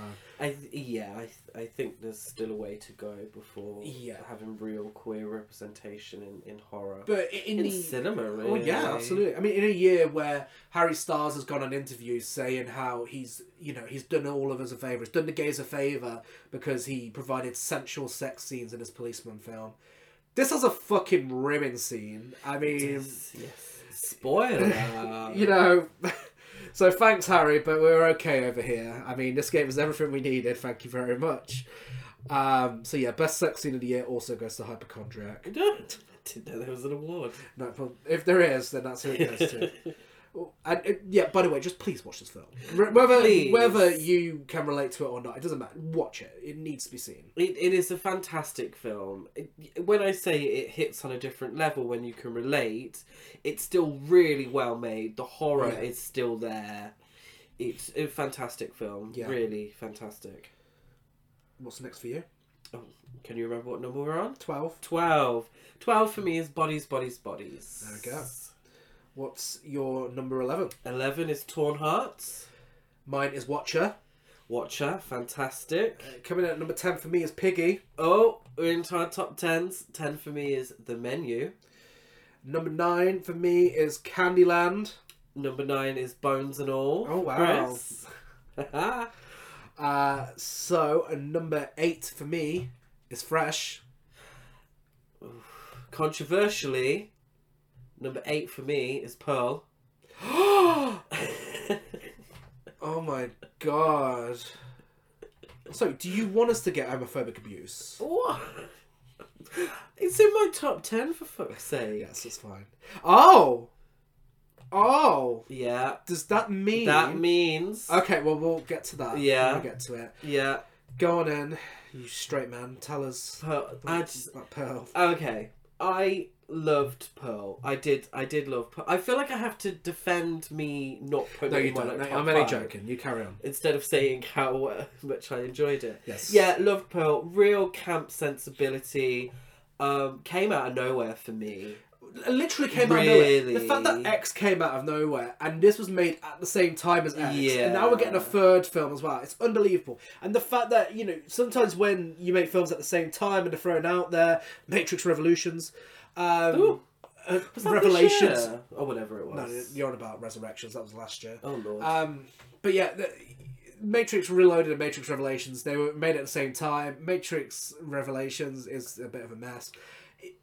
You know, you kind of think one one film's going to get more focus than the other. Ti West fucking nailed these two films. Completely nailed them. How he managed to do it, I don't know, but the fact that they're two completely separate films as well in tones and everything yeah. really, really did a fantastic job. And Pearl, written, co-written by a woman, the official Toni Collette of 2023. It's Mia Goth. Mia Goth. Yeah, Mia Goth, the modern Shelley Duvall. I love her. I thought she was absolutely fantastic in Pearl. Really gave a great performance. What I really liked about Pearl is I wasn't sure if I was expecting the same as X, but I didn't think it would go as far removed from X as it did Yeah, and still did it really well. I love the reference points, very Wizard of Oz, uh-huh. uh, very old school Hollywood, you know, silent film era. yeah. The cinematography is like a Disney film. Yeah, It's- absolutely. But it, it's pure horror. It has many horror elements.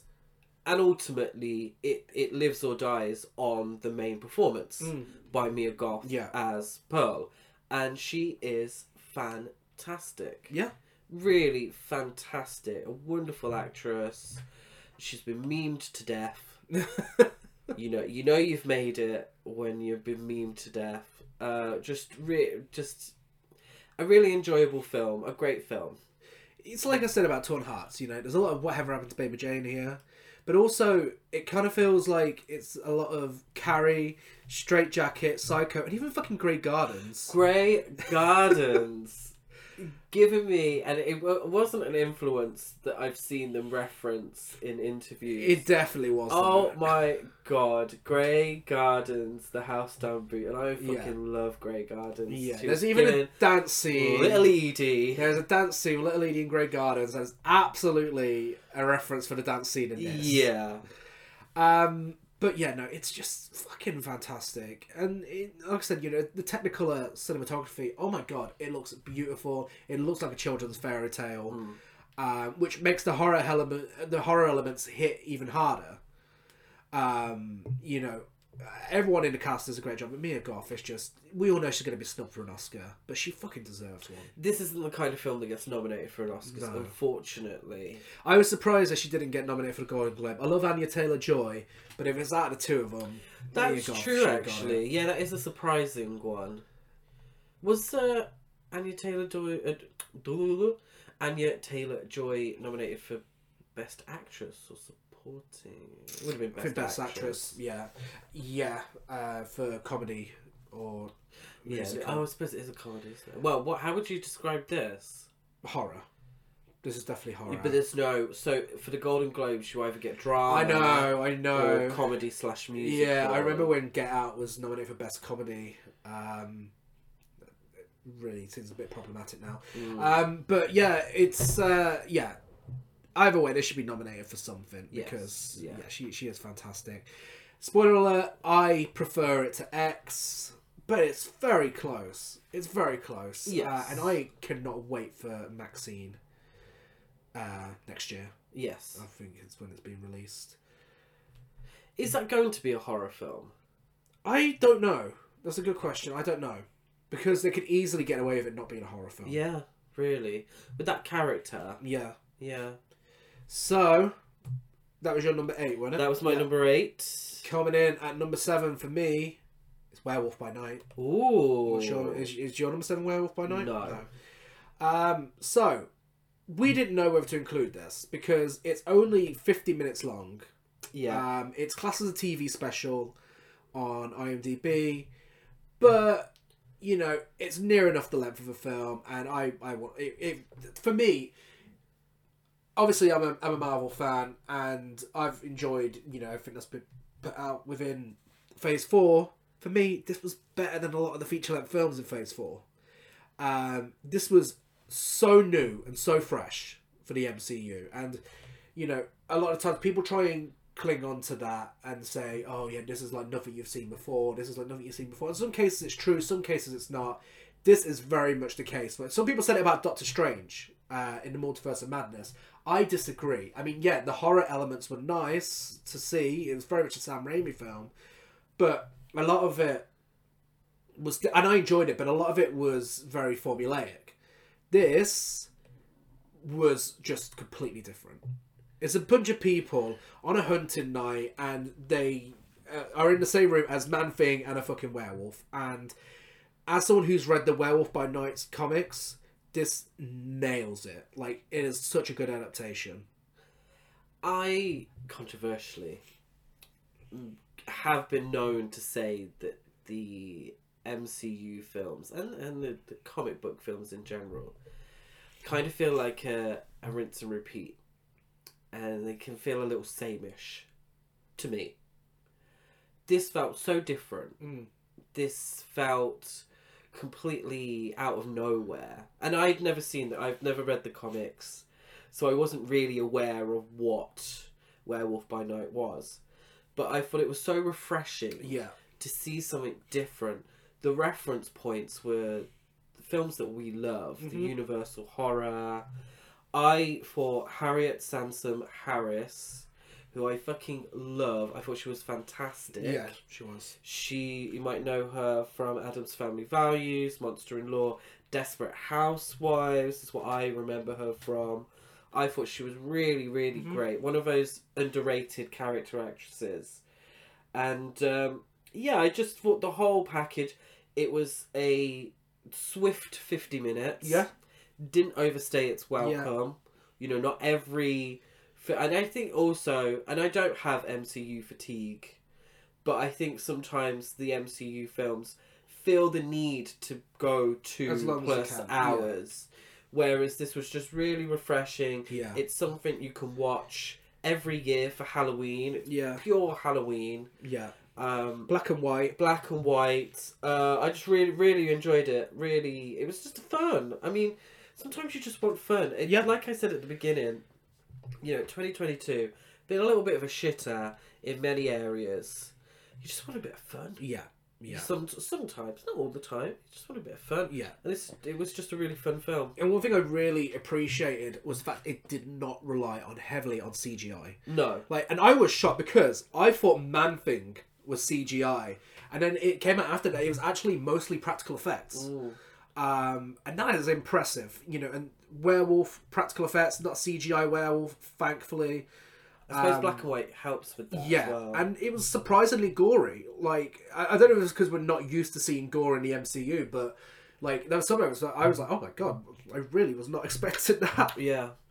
But yeah, really good, and it doesn't take up too much of your time either. No, it's so just you a know. nice, quick watch under an hour. Yeah. Fantastic. It's it's actually quite uh, promising that horror is being introduced into the MCU, especially means we have Blade coming up.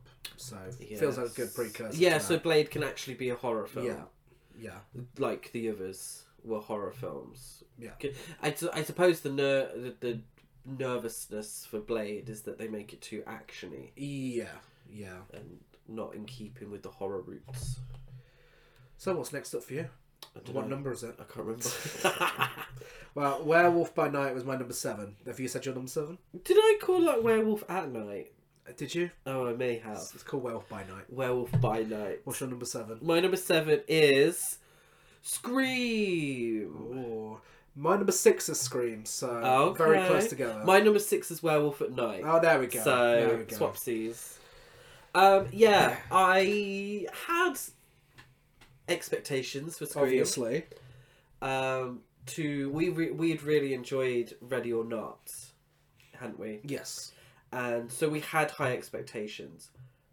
The the original cast were back, Mhm. thank God, because I wouldn't have given two shits if if we didn't have Courteney Cox, Neve Campbell, and um, former WCW champion David Arquette in the cast. I, I would be like, "Mm, I, I don't really care. Mm. And, and in all honesty, um, I, I wouldn't have given two shits. But what we got was a really fun slasher film, really kept with what Scream, the original quadrilogy was. Yeah. The Wes Craven quadrilogy. It there wasn't massively far removed from it, but still felt fresh Yeah. And I really enjoyed it. It was a fun time. It had nostalgia because you know Scream. I'm a millennial. You know Scream was the first big horror film that everyone talked about. That that was the one. Yeah. You know that's it, it, not really gateway horror because it's a very bloody film. But that was before I watched any of the other classic films. I watched Scream. Mhm. So it was so nice to see that on the big screen. You know, I hadn't seen Scream 4 in a cinema. No. So it was so great to go to the cinema and see a Scream film. Yeah. You know, maybe nostalgia's talking, but I really dug it. I thought yeah. it was fantastic. e- easily the best Scream sequel for me, and it's came at the perfect time too with all the requels. What? I don't know, I love Scream 2. But that again, that's nostalgia, isn't It's it? nostalgia. It's nostalgia talking. Um, but yeah, it, this came at the perfect time with all the requels and everything because you know Scream always has something new to say whenever it comes about, and this came about the perfect time. Um, you know, it's very much a lot of this is you know throwing little digs at Halloween 2018 and such, which is great because obviously you know the first Scream, its main reference point was Halloween. yeah. Um, and yeah, it, it works brilliantly. And oh my god, Jenna Ortega seriously, just she's owned this year. 2022 is General It's been her year, hasn't it? From that opening scene onwards, she fucking at the of the new cast, she really steals the show. Her and Jasmine Savoy Brown are two my two favorite new cast members. It's such a great new cast. Yeah. Like everyone is so good. Uh, but yeah, Jenna Ortega just she's everything. She's again someone who's so different in every role she plays. Yeah. Um, but yeah, and the original cast members, everyone did such a good job. Um, Courteney Cox serving as per. Neve Campbell, amazing. David Arquette was great. You know, it's just so good. It's it's what the uh, the franchise needed, and we even get Marley Shelton back as Deputy Judy as well. Yes. And a reference to 11 squares. We Of love- course, of We all love course. 11 squares. Um, yeah, and it's the most easily the most brutal scream film. Yes. Yeah. Like it is so violent, and sometimes films can rely on that more than a good plot, but this has everything going for it. So it, it really is fantastic. Well, the Scream films have always been quite violent. Yeah, this was like Really. really, really violent. Apart from when they blew up the house in Scream 3. well, yeah.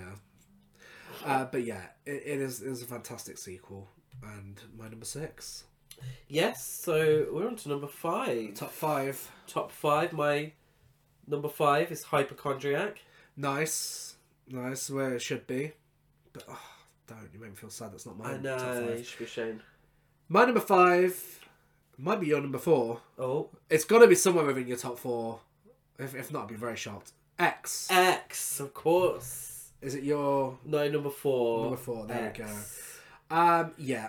X is basically, as we've already said, you know, the duo of X and Pearl is fantastic. And X is just really blew me away when I watched it because it is a throwback to the Texas Chainsaw Massacre, Zombie Flesh Eaters Eaten Alive, Motel Hell, Deranged, that sort of era of 70s horror.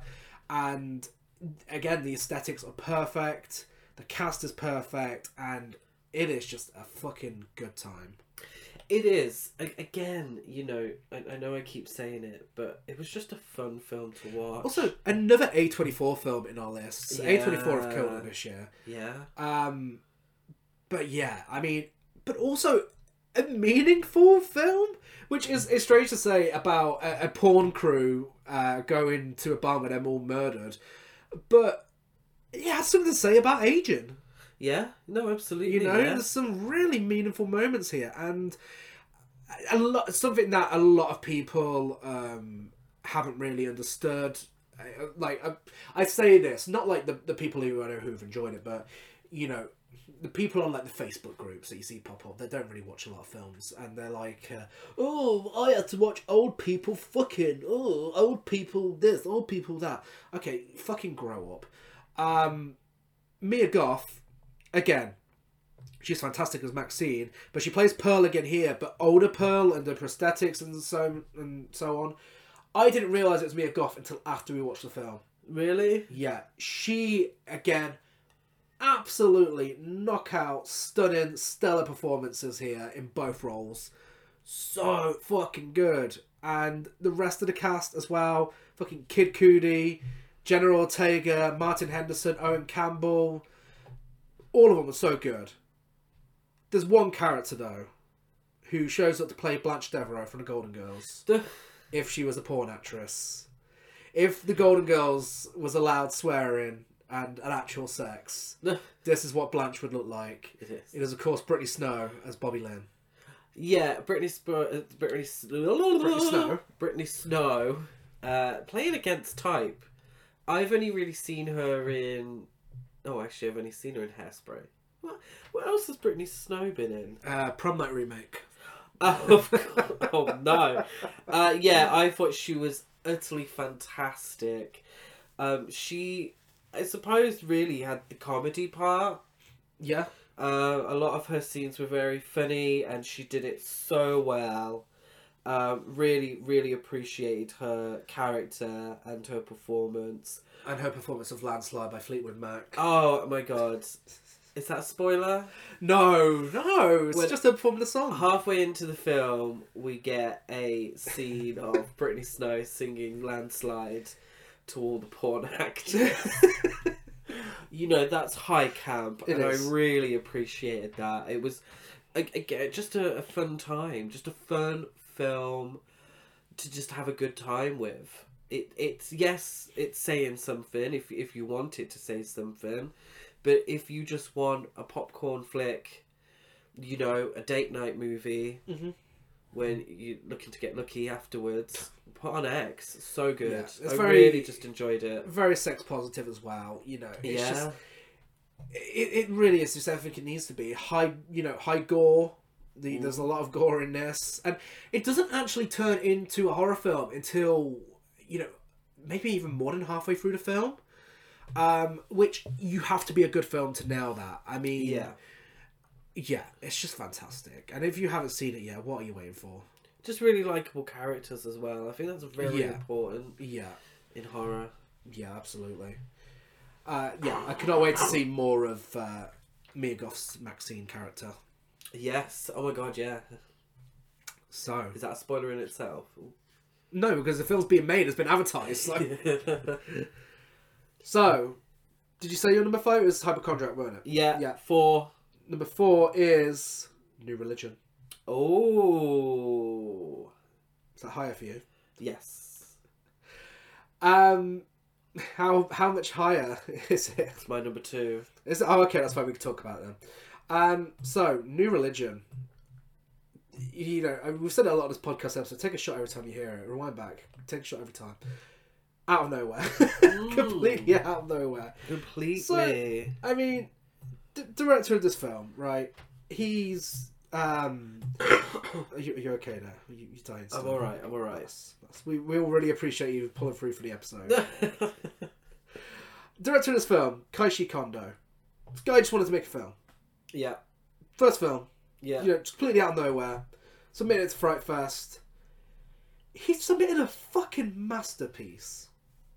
It- I'm I'm not exaggerating when I'm saying Yeah. that. Right? This is No. a fucking masterpiece. it's yeah beautiful traumatic enthralling weird absurd emotional it's so much hmm.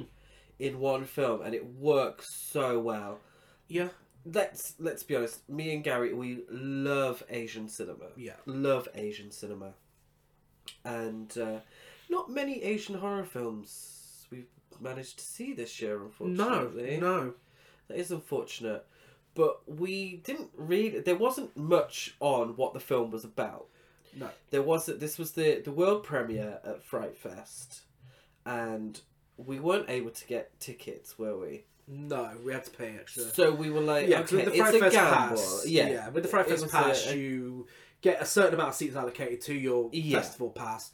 If you don't get those seats for free with the festival pass, you have to pay more to get them, and we paid extra for And this. we did because we were like, okay, we we really love Asian cinema. We really want to support Asian cinema, you know, and we want to see more of these kind of films at festivals and you know. And I think it's telling because we we haven't got any other Asian films on our Not at all, list. no. You know, str- struggling to to find them at being released.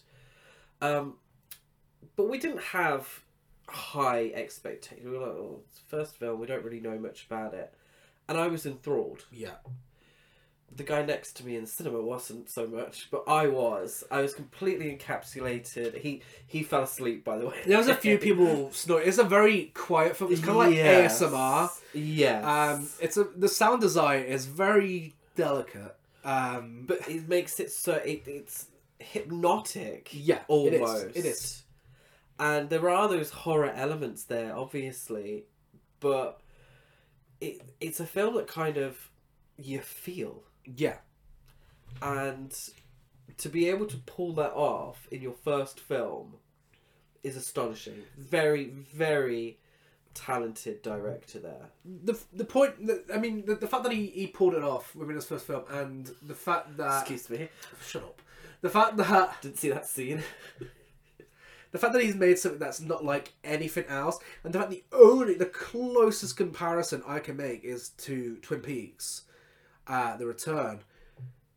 that's an achievement. Yeah. Because I can't compare it to anything else. That's the closest, and even that's stretching it a bit. Like this is like nothing else I've seen. No. No, it's surreal, um, but also in, it's sort of enthralling. I keep saying Yeah. that word, but Yeah. that, that's the word I'm going to use. Yes. So coming in at number three Oh. for me is Nope. Nope. Yeah, it your number I three as completely well? agree. Number Yeah. three. Jordan Peele's back. He's done it again. He never misses. Um, and he's absolutely one of the best horror directors working today. We never, we rarely get UFO horror films these days. Um, clearly, if if this statement's going by, we need more of them because this is like Jaws, but with a UFO. Yeah, it, it is. It, it it's a, a strange film. It's hard to describe. In terms, is it a comedy? No, no, not really. Is it pure horror? No, not really. Is it sci-fi? Yeah, kind of. It it kind of encapsulates many different genres. Mm-hmm. It wears many different hats, which doesn't always work. But I think in this, it, Jordan Peele is able to do that and do it really well. Yeah, Um, I I just I love the characters more than anything else. I Yeah. love the characters and I love the performances, and that's what really drew me into the film and drew me into Mhm. the the plot. It's a bit weird at times, isn't it? Oh yeah, the opening scene, um, and and when it co- when it comes back to the opening scene later on in the film is is probably one of the most disturbing things in any film this year. Um, it really is jarring and out of nowhere. Like uh, one of the UFO scenes as well made me really uncomfortable, really claustrophobic, and uh, yeah, Jordan Peele knows how to blend horror and comedy and drama perfectly, and, and now clearly sci-fi as well. You know, he he's so good at mashing up genres, and this is no exception. And of course, Daniel Kaluuya and Keke Palmer are Oh. both fantastic here. I loved Keke Palmer in this film. Loved it. And I just loved her performance. Yeah. Um, and I just. Jordan Peele is one of those filmmakers, and we're getting more of them now. One of those filmmakers that you know has a real love for cinema yeah, and a real love for films. Mhm. And, you know, I, I think Quentin Tarantino is sort of the embodiment of this, for, for right or wrong. He, you can tell that they love films and they take from films that they love and they piece it together and create something fresh out of it. It doesn't Yeah. always work, but they create something fresh out of it that doesn't feel too familiar. It, it's the product of their own sort of work, but isn't scared. I feel like I sound like that Lady Gaga meme. Not afraid to reference or not reference or whatever. But you know what I mean. Yeah. It's someone who really enjoys film. And so as two people who sit here who really enjoy films, I love it. Yeah. I love that kind of filmmaking. Where, Uh-huh. pe- where they're not afraid to sit down in an interview and say, "Yeah, I was influenced by Yeah. the films I loved as a child. That's what I wanted to recreate, and but make it my own." yeah, and it's layered too. Yeah. as well. You know, there's so many things that can be taken away from this film, um, and you know, and kind of subtle as well with its messages in this one. I feel like there's multiple things you could take from it. I mean, you know, Get Out, the messages stood through for the better. You know, they they they always stood out. You knew what it was about. You knew what the messages were. The same goes for us, really, as well. With this, I feel like there's so many different things you could take away from it, and and you know, any film where you can translate it in different ways, I think it's fantastic. Yeah, yeah. I, I love a film that's open for um, discussion. Mm. The special effects were fantastic as well. The cinematography was fantastic. Um, and it has the best use of Corey Hart's sunglasses at night you'll ever hear. Apart from the Wendy Williams. The Wendy, well, yeah. um, but yeah, really, really fantastic. And I assume you know if you listen to this, you've seen it, but if not, you it's a must watch. yeah, yeah, yeah. Really fantastic. I, I love Jordan Peele's work. Oh, coming into the top two. Oh, and number two, It's new religion for you, isn't it? New Religion for me. And for Gary, Wait, has X not made it into your top twenty? we've discussed X number four. Yeah. Oh, it was your number four. Yeah. Oh, okay. Yeah. Wow, this has been okay? a long episode. Are you alright? Number two for me is Pearl. Oh. So we only have one more left. But before we get to that, it's time for our honourable mentions. I feel like Watch Mojo. It's the quick. Don't say that. People think we're ripping them off. Ah! Oh yeah, because Watch Mojo were the first people to do a countdown. Quick fire round Oh. of honourable mentions. Horror for me. Orphan First Kill, Terrifier 2, A Wounded Fawn, Something in the Dirt, Deadstream, Follow Her, Smile, The Harbinger, Final Cut. Don't judge me. Halloween ends.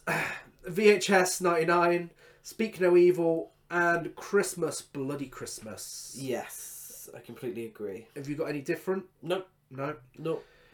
Honorable mentions non horror. This is basically the rest of my top 20 of the year. Um, but, you know, this is an episode dedicated to the 20 best horror films of the year. Yeah. Here are some of the best films of the year across all genres for me. Bros. Uh, refreshing to finally see a gay comedy mainstream that is gets it right. Glass Onion. This could have been my biggest gasp of the year. Actually, it's my biggest. Um, oh, my Christmas card. It could have been that because Knives Out wasn't the biggest fan. Glass Onion completely did everything so much better, uh, and really just yeah fixed everything that I had an issue with in the first film. The Batman, one of the best superhero films of the year. Wheel of Fortune and Fantasy, more deep drama, engaging deep drama from director of Drive My Car.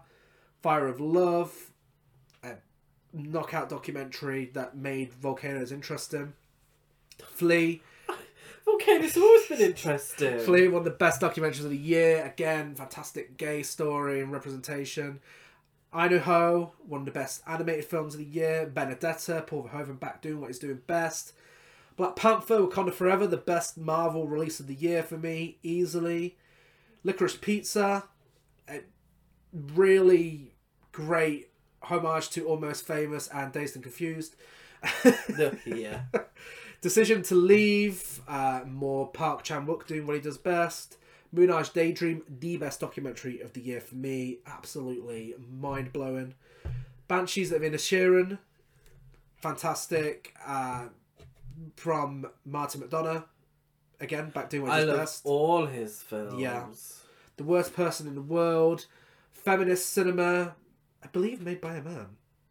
Yes. Am I right? Yeah. Yeah, that's honestly shocking. Fantastic. Triangle of Sadness. It's just phenomenal in every way. After Sun. uh, I'll give you a bit more about After Sun. I have not stopped thinking about this film since we watched it, and it, genuinely, if the if my number one film in the year wasn't here, this would have been number one because this is. Oh, I love it so much. I, I really can't put into enough words how fucking good this film is. It's yeah, it's it's a film that sticks with you, and it's you have to be in the right frame of mind. I feel Yeah. it, it it it is a sad film. It is, but also strangely life affirming. Yeah. It's very very well made. Very well made. And my number one film of the year is also happens to be my new number one favorite film of all time. It is the phenomenal, flawless, groundbreaking. Every every compliment under the sun deserves to go to this film. It's everything everywhere all at once. Yeah, what a triumph Yeah. this film is. Everything Everywhere All at Once. Just. It's, it's difficult to really put down what makes it so great. Hilariously funny, Mm-hmm. heartwarming, touching, sad, life affirming, Yeah. you know, fan fucking tastic performances. I mean, if this isn't winning big at the Oscars, Mhm. oh well, who really cares about the Oscars at the end of the day? But it would be nice Well, to see it. I mean, it's absolutely killed at every other fucking awards ceremony. yeah, So yeah. it's nice to see Michelle Yeoh getting all the attention she deserves. She deserves every award, really, because what a fantastic career Yeah. and what a fantastic performance. Yeah. It, I feel like it is a result of her career. I think it's all been building to this. I feel like this is her big moment. Uh, and Ke Huy Quan as well. From the fucking Goonies, you know, just back and absolutely smashing it. Yeah. Hasn't acted in Very, years. the very strange casting choice. I'm not gonna lie. Very strange. like he has not acted so well. in years, and they asked him to be in the film. He said yes, and oh my god, now he's being cast in so much other stuff, and he is the most adorable character in any fucking film ever, and he made me cry twice in one film. So, Yeah. oh yeah, just if you haven't seen it, it was released onto Amazon Prime without any sort of notice whatsoever, which is fucking bullshit. Um, yeah, watch it. Yes. Yes. Do you have any honorable mentions, non-horror? Anything to say about the ones I've mentioned? Um, I yeah loved every film that you mentioned. Uh, particular favorite being uh, um, the Banshees of Inisherin. Mhm. Loved that film. Really, really enjoyed that film. Loved Decision to Leave. Yeah. as well. I thought that was absolutely fantastic. Um, yeah, I would only add to that. Um, Sick of Myself. Yeah, yeah, Which is a hilarious comedy absolutely. and uh, Parallel Mothers, which Yes. I really, really Yeah. enjoyed this year. Uh, Almodovar is a genius as far as I'm concerned. Yeah, He, the camp, the melodrama, it's everything. I live for Mhm. it. I, I really do. I live. it's, it's very talent of this year in films that those didn't make it into my top twenty because yeah, absolutely. Yeah. Um, Mrs. Harris goes to Paris. I'm Of sorry. course. I no, it fucking, deserves a mention. I fucking love that it, film. it really does deserve a mention. talk about life affirming. I really enjoyed that film. I it just yeah, wonderful. It's one that I will watch time and time again. I fucking love that film. Um, yeah, and then a little mention for Do Revenge. Do Revenge was great. Caught me off guard. Um, very much a throwback to the teen movies that I loved when I was younger. It's been a damn good year for films. Really, It has. damn good year. So that brings us to the moment you've all been waiting for. This is it, our number one horror film of Both. 2022. I believe we both got the same we one. both have the same one. This is Michelle Garza Cervera's Who Sarah. Yeah, just fantastic. Really just it it's everything I want from horror now. this could have easily been generic. Let's face it. You know, a woman who's pregnant and she feels something's off. We Yeah. could have had a baby bursting out of her stomach. We could have had CGI ghosts and, you know, stuff we've seen time and time and time and time and time again. But no, this is one of the most refreshing horror films I've seen in years. Yeah, we, we could have gotten a, a Rosemary's Baby rip Yeah. off, really. And it was nothing of the sort. It was very much told from the woman's perspective. Yeah. It wasn't afraid to be a horror film. Yeah. It was, you know, there was queer representation. Um, there was punk representation, Yeah. which I, I love. You know, it, it's had everything going for it. It had heart. It really got to you. The scares were scary. It wasn't just generic No. jump scares. It, it none of it felt generic No. it came from a, a, a real true perspective from a woman's perspective and it told the story of a, a, a woman a pregnant woman remembering it was a horror film Yeah. but also layered and Yeah. you know and being able to um sort of take what you wanted from the Yeah. film and I just I really appreciated that. Yeah. It was just it was everything and I think I think what really topped it off for me was the sea of white straight man films Yeah. that we've watched at horror festivals over the years. And this year's been a good one for, for representation, but also not so great as well. It's been Yeah. it's been a strange one, and again, this is where Gasp has come from. Mm-hmm. The idea that these films should exist and women should be making these films and they should be available for everybody to Mhm. watch Yeah. and I think that's maybe what's made it our number one film. Not Yeah. nec- it, it obviously what was on screen was fantastic, five stars. But also what it represents for what we want from horror films. Mm-hmm. I think that's also why it's both our number one film, horror Yeah. films for the year. Absolutely. There's a really interesting underlying theme of society's pressures of living a heteronormative lifestyle Yes. and how unhappy it can make a person when they just want to live life the way they want it without children and, you know, with their own choices, um, you know, without that voice in there at all times telling them this is how you should be living your life. And that is dealt with perfectly here. Like, Yeah. it, it couldn't have been any better. Yeah, and we've we've said it time and time again. Horror is a perfect genre mm. to be able to talk about any issue. Yeah. It's a perfect, Yeah. you know, more so than you know. You wouldn't have a thriller that dealt with this necessarily. No. You certainly wouldn't have a comedy, um, particularly in twenty twenty two. Horror is a perfect genre Yeah.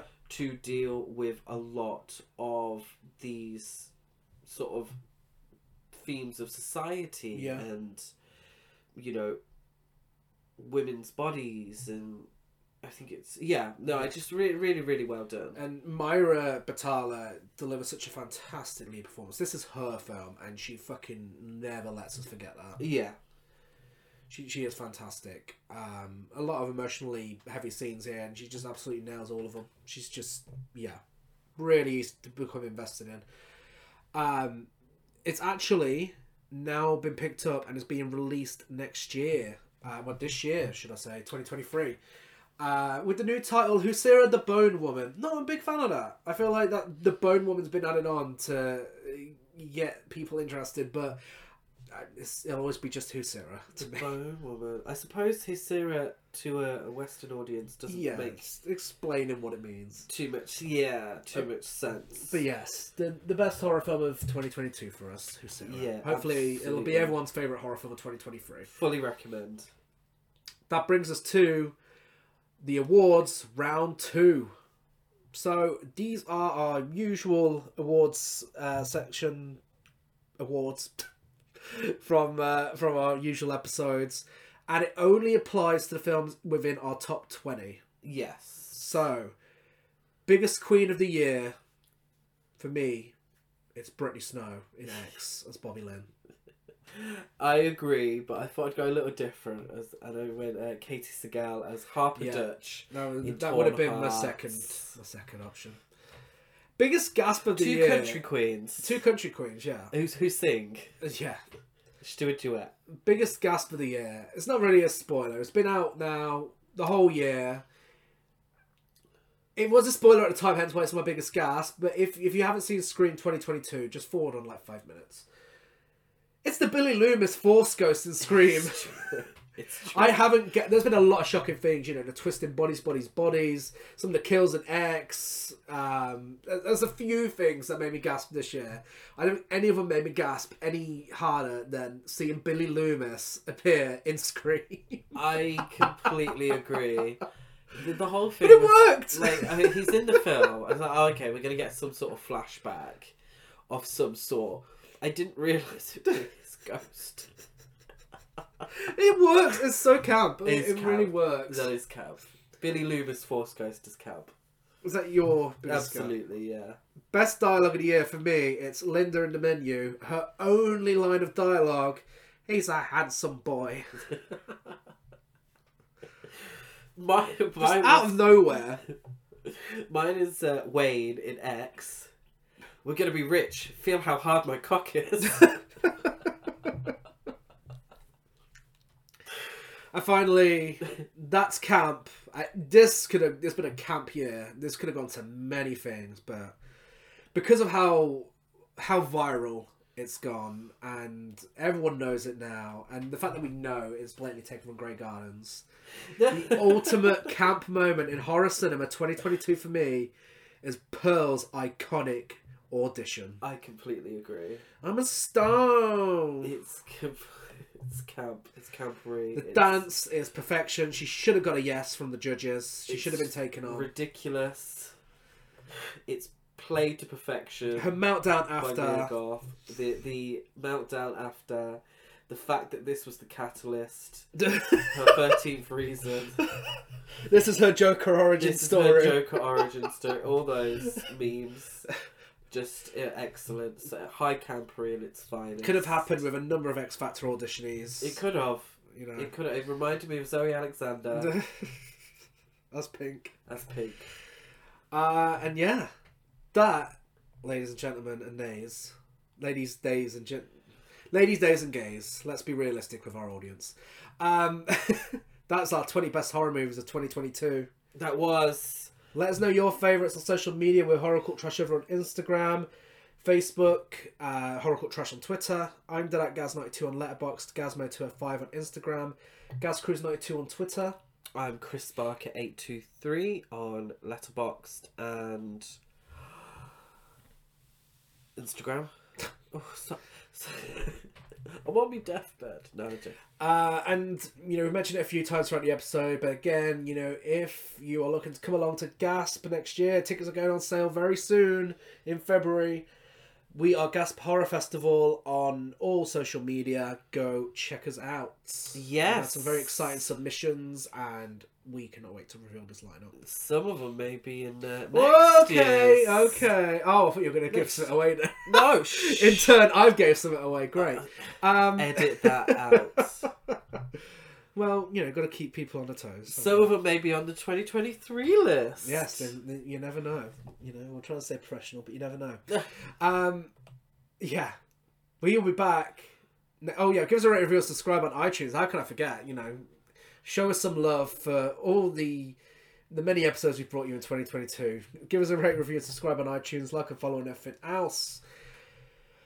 This tomorrow, if you're listening on Friday, Tomorrow. Saturday, uh, on New Year's Eve itself, we'll be bringing you our Terror Train original versus remake episode. Yes. Perfect time, man. Perfect. Slight delay, but perfect time. For man. any David Copperfield fans out there, this is the one you've been looking forward Yeah. to. And on Tuesday, we will be back with our first ever Japanuary episode. A theme we'll be running throughout the whole of January, discussing nothing but Japanese films. With a small exception, we do have a Friday the Thirteenth. It's coming back. It's been a while. It's coming back. What's, what's that one? Six? Part six. Ooh. But on Tuesday, we'll be discussing one of the greatest films ever made, kicking off the year in style with House. House. Yes. House. So looking forward to that. One of my favourite films of Yes. all time. So we'll be back, same time, same place, tomorrow. See you later. Bye.